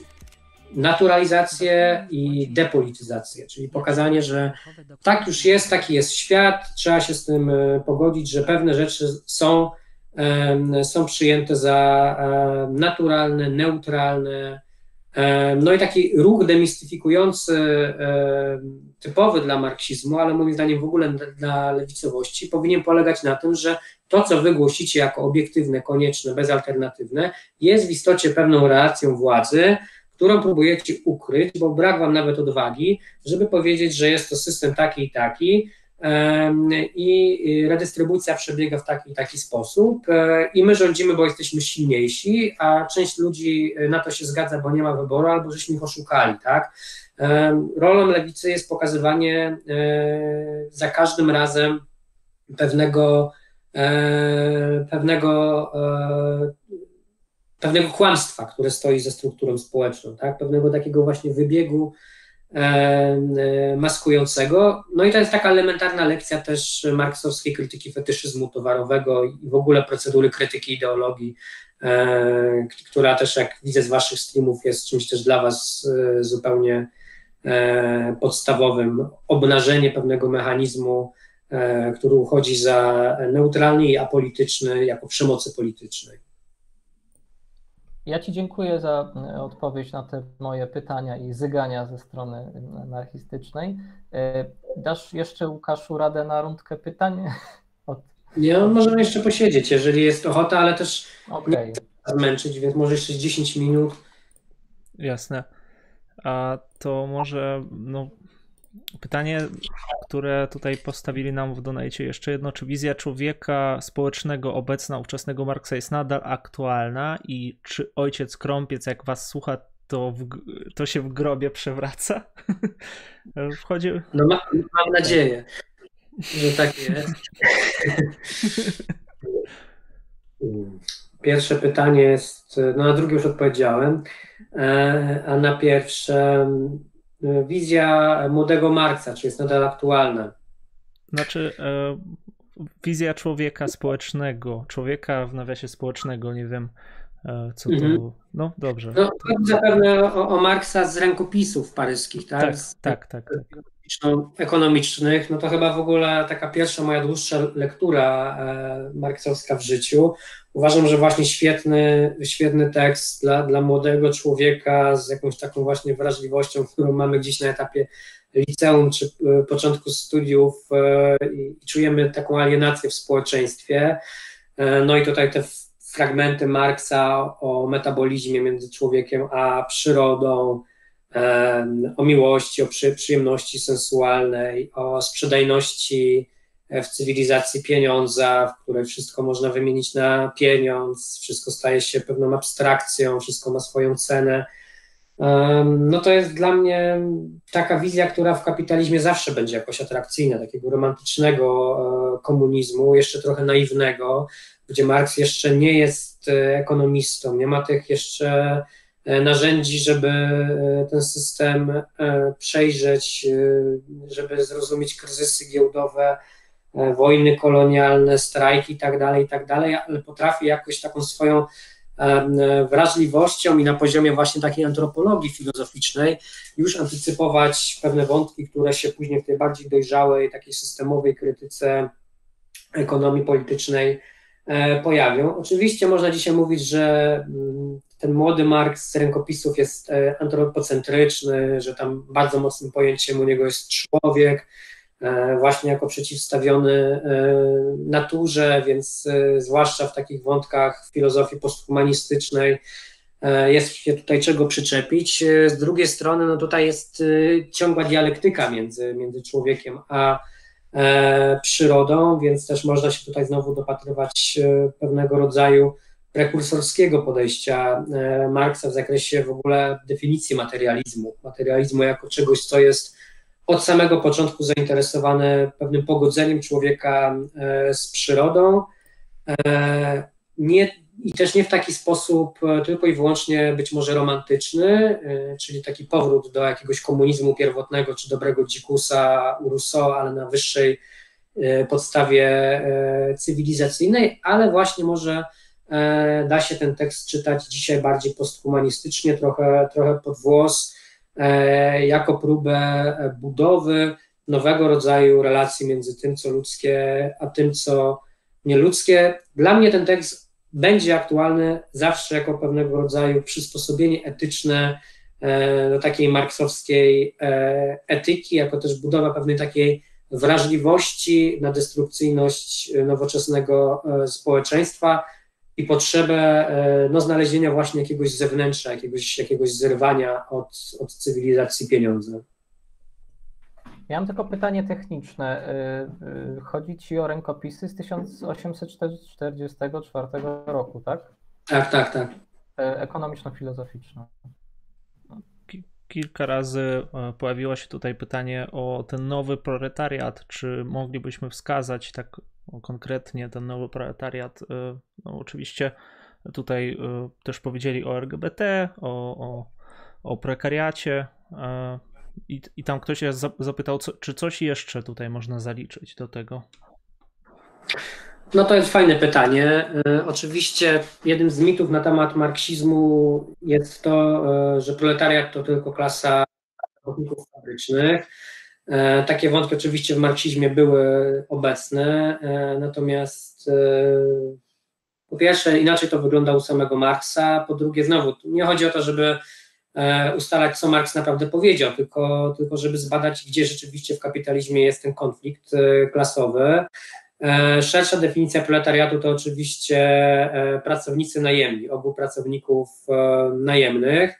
E, ale w zasadzie powinniśmy e, dzisiaj mówić jeszcze szerzej. To znaczy, ja się podpisuję pod tymi próbami poszerzenia proletariatu, e, które czasem są nazywane przez postoperaistów poszerzeniem proletariatu ku wielości. Tutaj się sięga po to pojęcie takiej filozofii polityki jeszcze przednowoczesnej, multitudo, które jest tam na przykład u Machiavelliego, Hobbesa czy, czy Spinozy, e, która ma nam pokazać, że w zasadzie dzisiaj wyzysk kapitalistyczny nie sprowadza się tylko do pracy najemnej, ale mamy właśnie e, wykorzystywanie darmowej pracy opiekuńczej.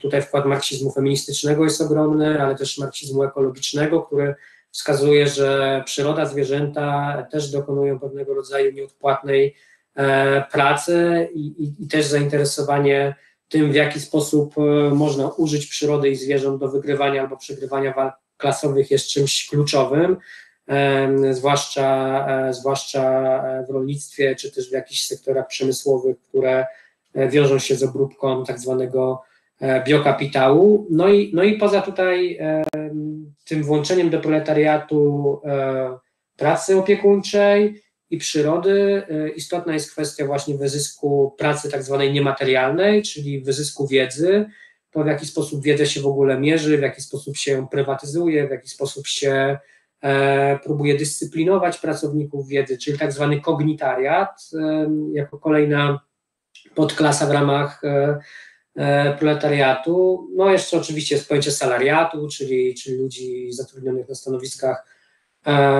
urzędniczych. Tych tariatów mamy coraz więcej, już nawet tworzymy infotariat, komentariat, e, prekariat to jeszcze, jeszcze co innego, bo to jest taka kategoria w poprzek tych różnych e, podklas, o których powiedziałem, bo tutaj się kładzie nacisk na tą e, na tą e, elastyczność. E, no i też te wszystkie grupy, które pozornie nie pracują, czyli są właśnie tym motłochem, ale z perspektywy marksistowskiej musimy zawsze wskazywać na strukturalny charakter bezrobocia, tak?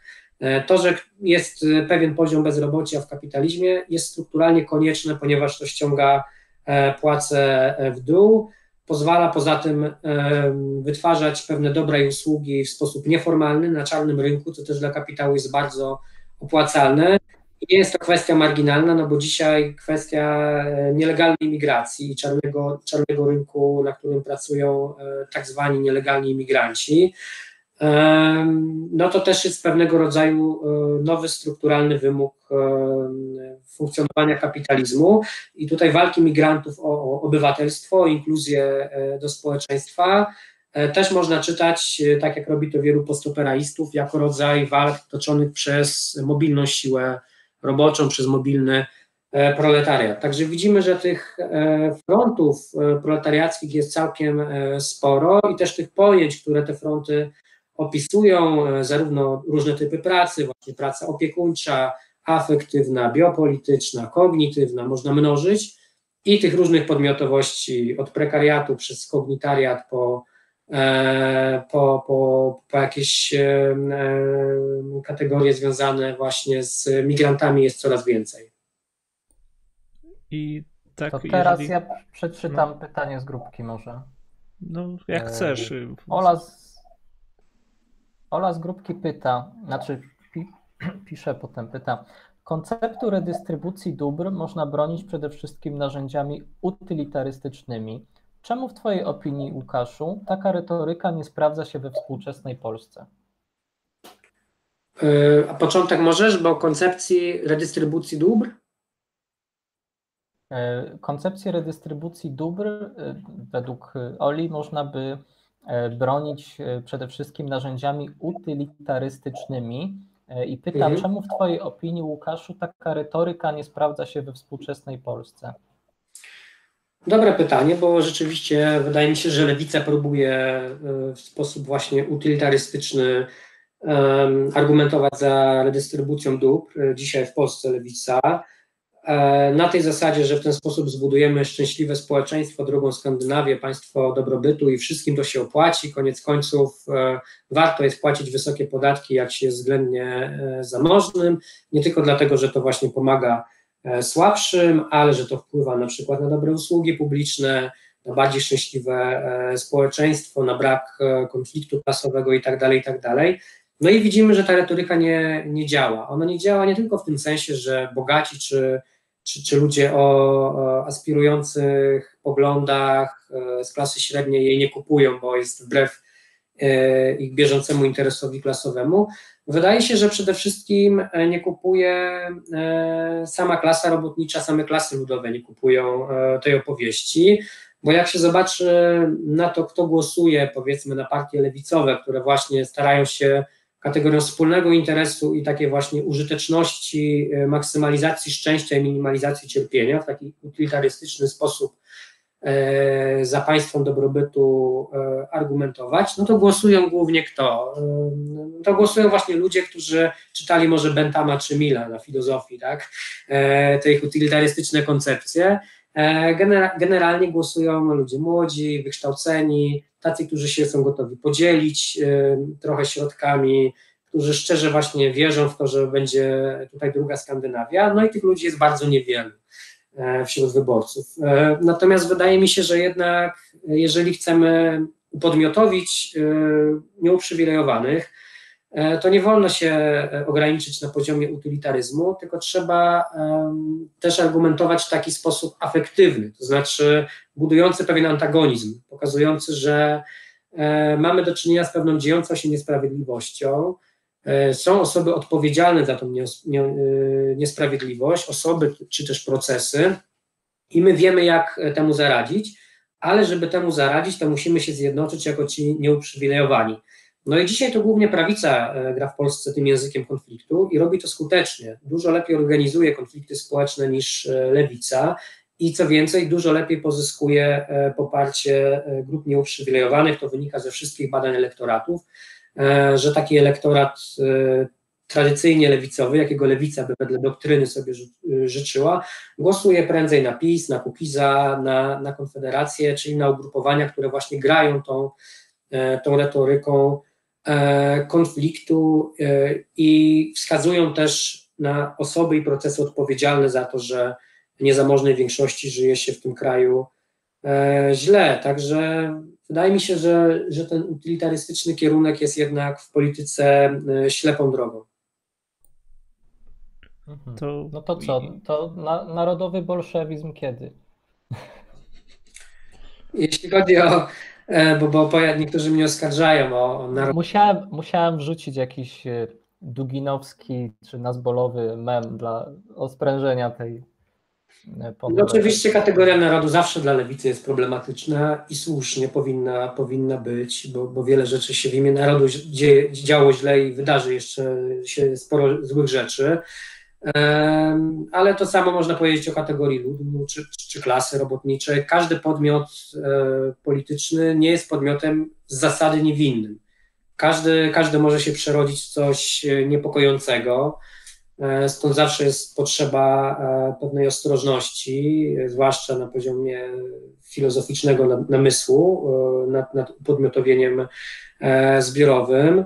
Natomiast ja bym całkowicie, mimo że gdzieś tam historycznie bliższa jest mi tradycja SDKPL-u niż, niż PPS-u, czyli niekoniecznie tego takiego stricte niepodległościowego socjalizmu, bliższa jest mi tradycja internacjonalizmu, na pewno w historii polskiej lewicy, to jednak dzisiaj e, zauważam, że pewna wizja e, wspólnoty, e, pozytywna wizja, też inkluzywna, czyli nie tylko wizja polegająca na konflikcie w ramach tej wspólnoty, ale też pewna wizja docelowa społeczeństwa, w którym chcielibyśmy żyć, jest konieczna. I, i tutaj kategoria polskości jakoś musi zostać uwzględniona my też zresztą mamy przecież piękne tradycje e, na polskiej lewicy myślenia o polskości w kategorii Rzeczpospolitej, państwa sprawiedliwego, ludowo-demokratycznego, nieszlacheckiego, nieinteligenckiego, nieelitarnego, e, więc jak najbardziej można do tego wszystkiego sięgać, też do patriotyzmu otwartego, patriotyzmu włączającego mniejszości narodowe, insurekcyjnego, potrafiącego walczyć o wolność naszą i waszą na poziomie międzynarodowym. E, więc jeśli ta kwestia e, tego, co narodowe jest, jest e, taka zapalna na lewicy, to, to wydaje mi się, że nie powinna być. To znaczy, da się znaleźć dla wizji narodu pewne pojęcia, które są zabezpieczeniem przed taką nacjonalistyczną, endecką wizją zamkniętego biologicznego ciała, które jest zamknięte dla, na, na obcych, e, i gdzieś tam na mniejszości wszelakie zapatruje się negatywnie. Ja tak napomknąłem o tym w Dublinie i, i, i na Zbolach trochę dla śmieszkowania, bo to akurat w FTB jest ostatnio taki motyw Natomiast y, ty kiedyś powiedziałeś, bo teraz właśnie mówisz o tym, że prawica ma łatwość ostatnimi czasy do przejmowania jakby kapitału społecznego, który lewica uważa za dedykowany y, dla siebie, czy, czy po prostu rości sobie pretensje do pewnych grup społecznych.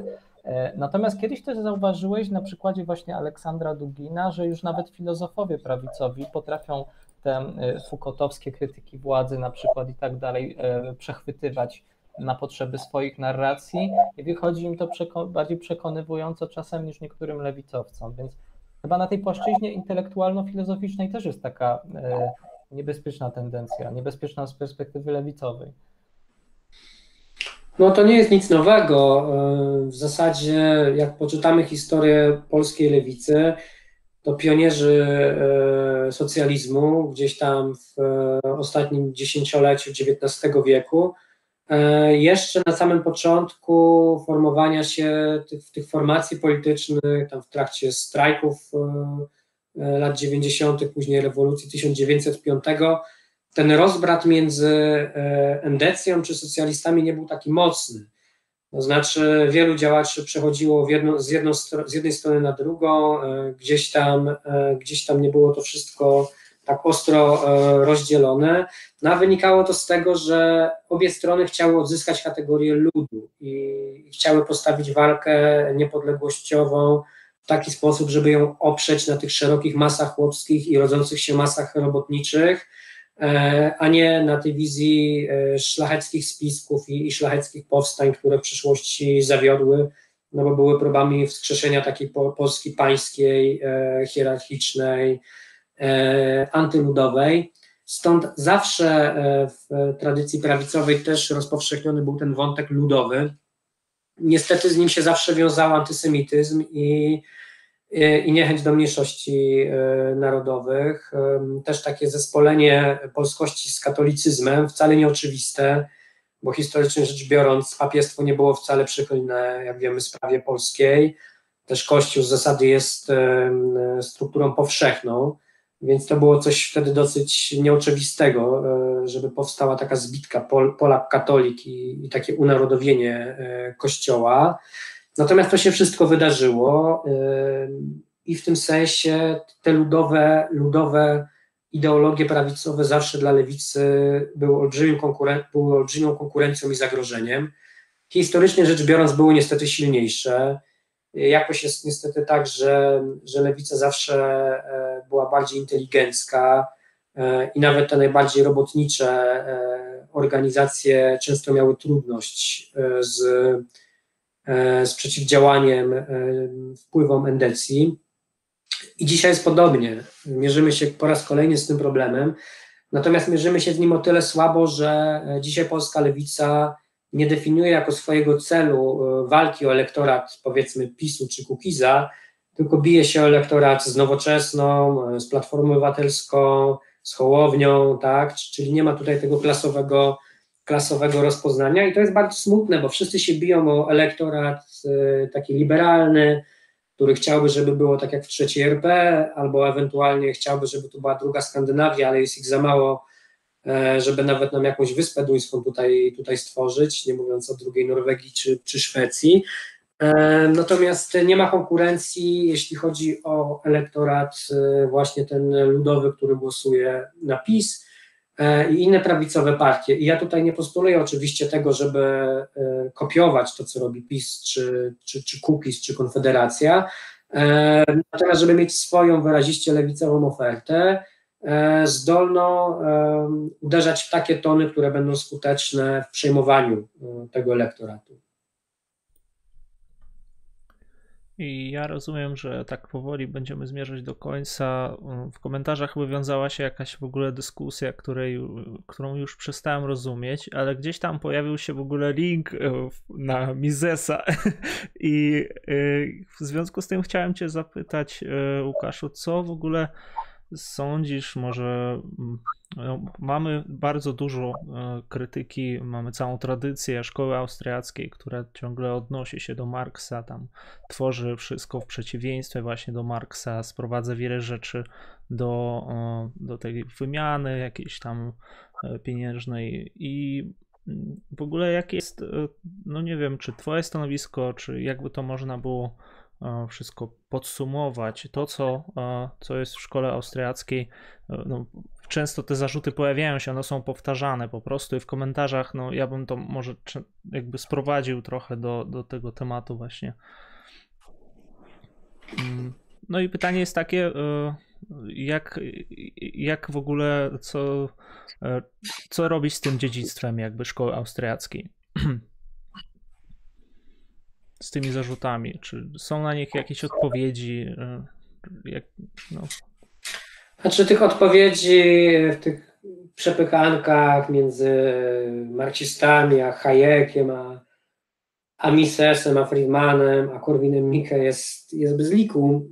Natomiast to, co może ja bym tutaj powiedział, co, co może dla nas będzie bardziej interesujące, to jest pytanie o to, skąd y, szkoła austriacka nagle stała się tak wpływową e, orientacją, bo ona była jednak jakimś takim elitarno-marginalnym fenomenem e, wiedeńskim e, z niewielkim wpływem na pewno nie na masy, a nawet przez długi czas na decydentów. I moim zdaniem sukces szkoły austriackiej świadczy trochę o wyciszeniu jest trochę skutkiem wyciszenia pewnych krytyk, e, o które tutaj obaj się e, w trakcie spotkania e, upominaliśmy, czyli pewnych takich antypaństwowych czy, czy antyrządowych krytyk, które na lewicy zostały gdzieś tam zbagatelizowane albo zrepresjonowane. I utrwalił się wizerunek lewicy jako formacji wspierającej taki socjalizm państwowy z bardzo dużym rządem, bardzo zetatyzowany, z planistą gospodarczym. E, no, generalnie taka niezbyt sympatyczna e, struktura, też wyzyskująca przecież samych robotników i też dająca małe pole do, do jakiejś autoekspresji, przybliżająca się gdzieś tam w swoich takich praktykach gospodarczych do działania skorporatyzowanych państw amerykańskich, amerykańskiego państwa w dobie New Dealu, czy w ogóle państw zachodniego kapitalizmu, ale też niepokojąco do, do struktur faszystowskich. No i nagle po II wojnie światowej, kiedy dochodzi do pewnej takiej konwergencji polityk gospodarczych między kapitalizmem, faszyzmem, komunizmem, socjalizmem, e, ta szkoła austriacka e, oferuje taką totalną krytykę e, całego istniejącego świata ze spójnych pozycji, E, ona jedyna w pewnym sensie zachowuje pewne, pewne takie dziewictwo, pewną taką niewinność. E, może powiedzieć, wszyscy, patrzcie, już mieli okazję rządzić i wszyscy doprowadzili do tego samego, jak powie Hayek, do ucieczki od wolności, e, do budowy jakiegoś takiego zbiurokratyzowanego świata, tylko my pozostajemy na placu boju. No i oczywiście, jak David Harvey pokazał, marksista w książce Neoliberalizm, historia katastrofy, w latach 70., kiedy jest kryzys kapitalizmu, kiedy e, związki zawodowe, e, ruchy robotnicze e, prowadzą ostrą walkę, klasy rządzące muszą coś zrobić i sięgają wtedy właśnie po szkołę austriacką.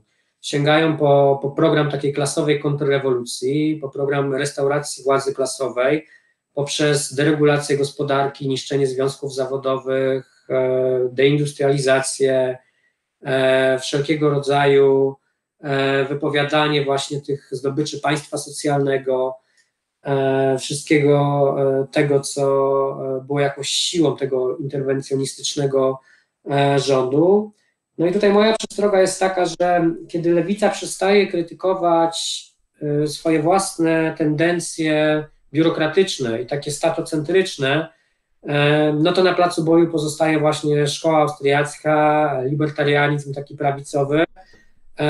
I on odpowiada na pewne realne potrzeby e, i krytykuje pewne, pewne rzeczy, które są warte krytyki, natomiast podsuwa no tutaj bardzo ekstremistyczne rozwiązania e, gospodarcze, przedstawiane jako wolnościowe, będące w interesie większości, natomiast to, co oni nazywają wolnym rynkiem, nie jest wolnym rynkiem, tylko w praktyce jest to program wprowadzany w warunkach kapitalistycznych, czyli dużych monopoli, których oni niby nie lubią, ale jakoś tak się zawsze składa, że jak neoliberałowie dochodzą do władzy, to te, monopole, y, to te monopole e, powstają. E, niby oni nie lubią interwencjonizmu e, gospodarczego, ale przy każdym kryzysie to rządy muszą ratować banki, więc popada to w liczne sprzeczności. W efekcie niezamożna większość jest jeszcze bardziej okradana przez klasy rządzące, a krytyka lewicowa jest tutaj bezsilna, no bo tkwi w tych takich kolejnach państwowej socjaldemokracji, która rozleciała się 30 lat temu i to jest złoty wiek, do którego my chcemy wrócić. Stąd no tutaj jest e, jakiś mój apel, żeby nie porzucać całkowicie lewicowego libertarianizmu, przez który ja nie rozumiem zupełnej rozwałki wszystkiego i całkowitego braku państwa od jutra. E, natomiast nie musimy zakochiwać się we władzy, nie musimy się zakochiwać w biurokracji, wręcz nie powinniśmy tego robić krytyka biurokracji, krytyka e, hierarchicznych struktur państwowych też jest na lewicy potrzebna. Rozumiem. To teraz tak, nie wiem jak my mamy z czasem, bo powoli można by było zmierzać e, do końca. I Michale, czy ty masz jeszcze jakieś tutaj pytania konkretne? Tak podsumowując mam. Ja, no. Ja właściwie pytań nie mam, szczególnie jak patrzę na liczbę komentarzy pod, pod głównym streamem na stronie, w sensie y, pytających, tak? Tego jest tam dużo.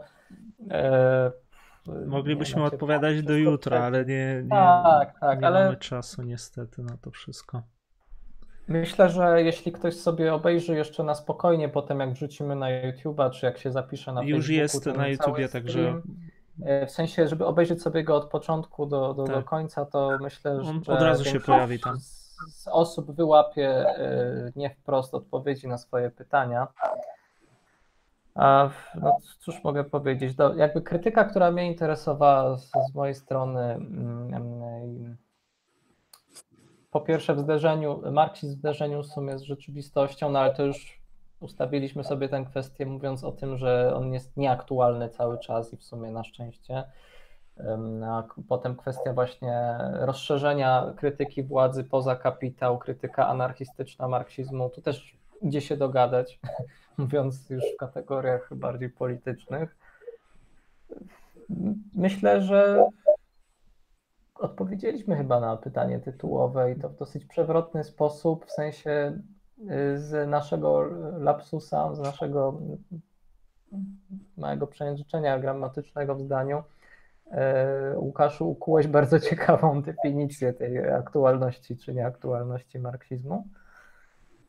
Um, nie wiem w sumie, co mogę tutaj ja dopowiedzieć. Ostatnie może takie pytanie, podsumowując to wszystko, to znaczy nie no może poniekąd e, wykraczając poza ten temat, to, co często Michał lubi powtarzać, co działać?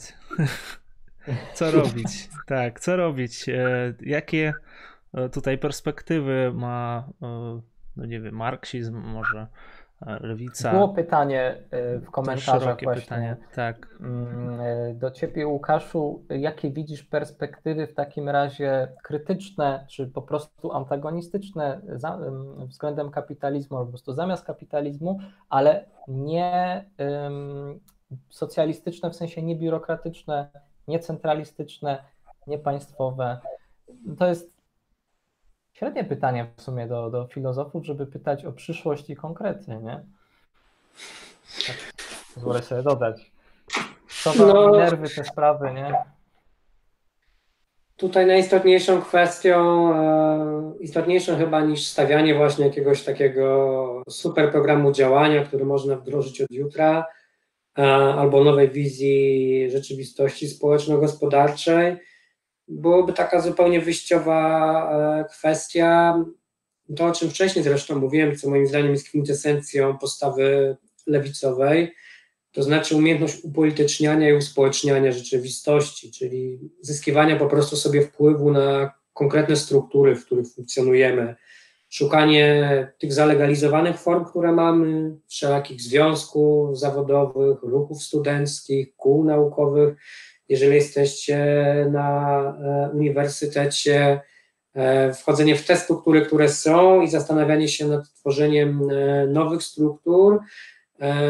Tutaj mam na myśli nie tylko nowych struktur w instytucjach tych samych, które już znamy, tylko też pewnych struktur, które są w poprzek. No tutaj ta formuła strajku kobiet na przykład, gdyby ona rzeczywiście była instytucją prowadzącą do strajku kobiet, a nie do czegoś innego. Ja tutaj nie chcę swojej jakiejś opinii przedstawiać e, na temat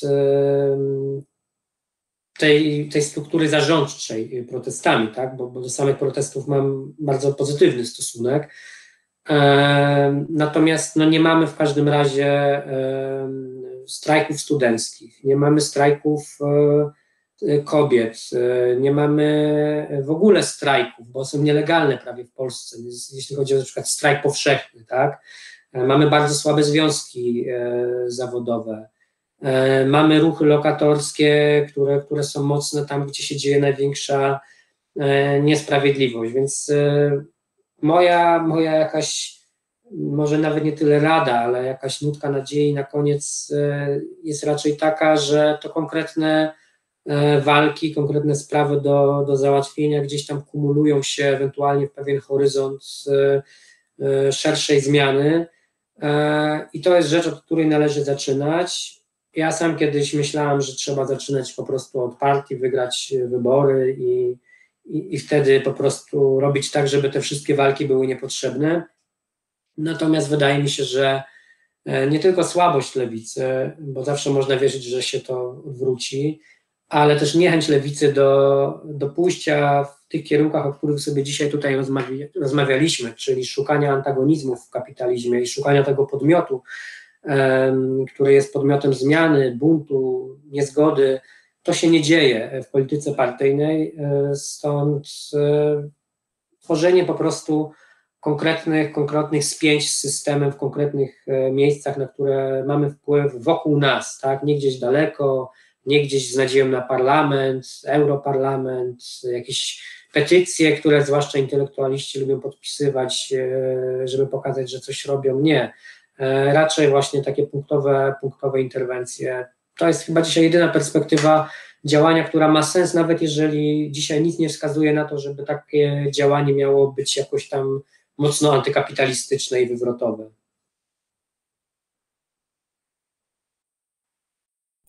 Dobrze, to e, tak jak mówiłem, no, będziemy kończyć powoli. W komentarzach po prostu ja nie wiem jak to, jak to ująć, co się tam dzieje. Nie mam takiego wglądu. Czasami nie wiem, kto do kogo się zwraca. E, oczywiście poruszyliśmy tutaj bardzo e, burzliwy temat dla niektórych. E, my natomiast, e, no co, możemy ze swojej strony powiedzieć, że no, proponuję obejrzeć jeszcze raz e, to, co już dzisiaj zostało powiedziane. Wszystko będzie udostępnione na YouTubie. I Michale, czy ty chciałeś coś dodać tutaj jeszcze? Trzy słowa może. Motłoch hmm. i część przeklęta. to ja w takim razie bardzo dziękuję tutaj e, naszemu właśnie prelegentowi, czy jak to można nazwać, gościowi, e, za, za te wszystkie odpowiedzi na pytania i za, no, za, właściwie za wszystko, za ten stream. E, I dziękujemy także naszym widzom, a ja z kolei zapraszam jutro na kolejne spotkanie o 18 E, będziemy rozmawiać o strukturalizmie. Czytamy teraz antropologię strukturalną Lewi Straussa, a w niedzielę będzie, e, będzie taka rozmowa o rosyjskim intuicjonizmie. Także cały, cały czas coś robimy, jakoś tam działamy. E, I Łukaszu, czy chciałbyś coś powiedzieć, jakieś ostatnie słowa na pożegnanie tutaj? czy, czy wrócisz Nie, jeszcze to, do nas? Dzięki za zaproszenie.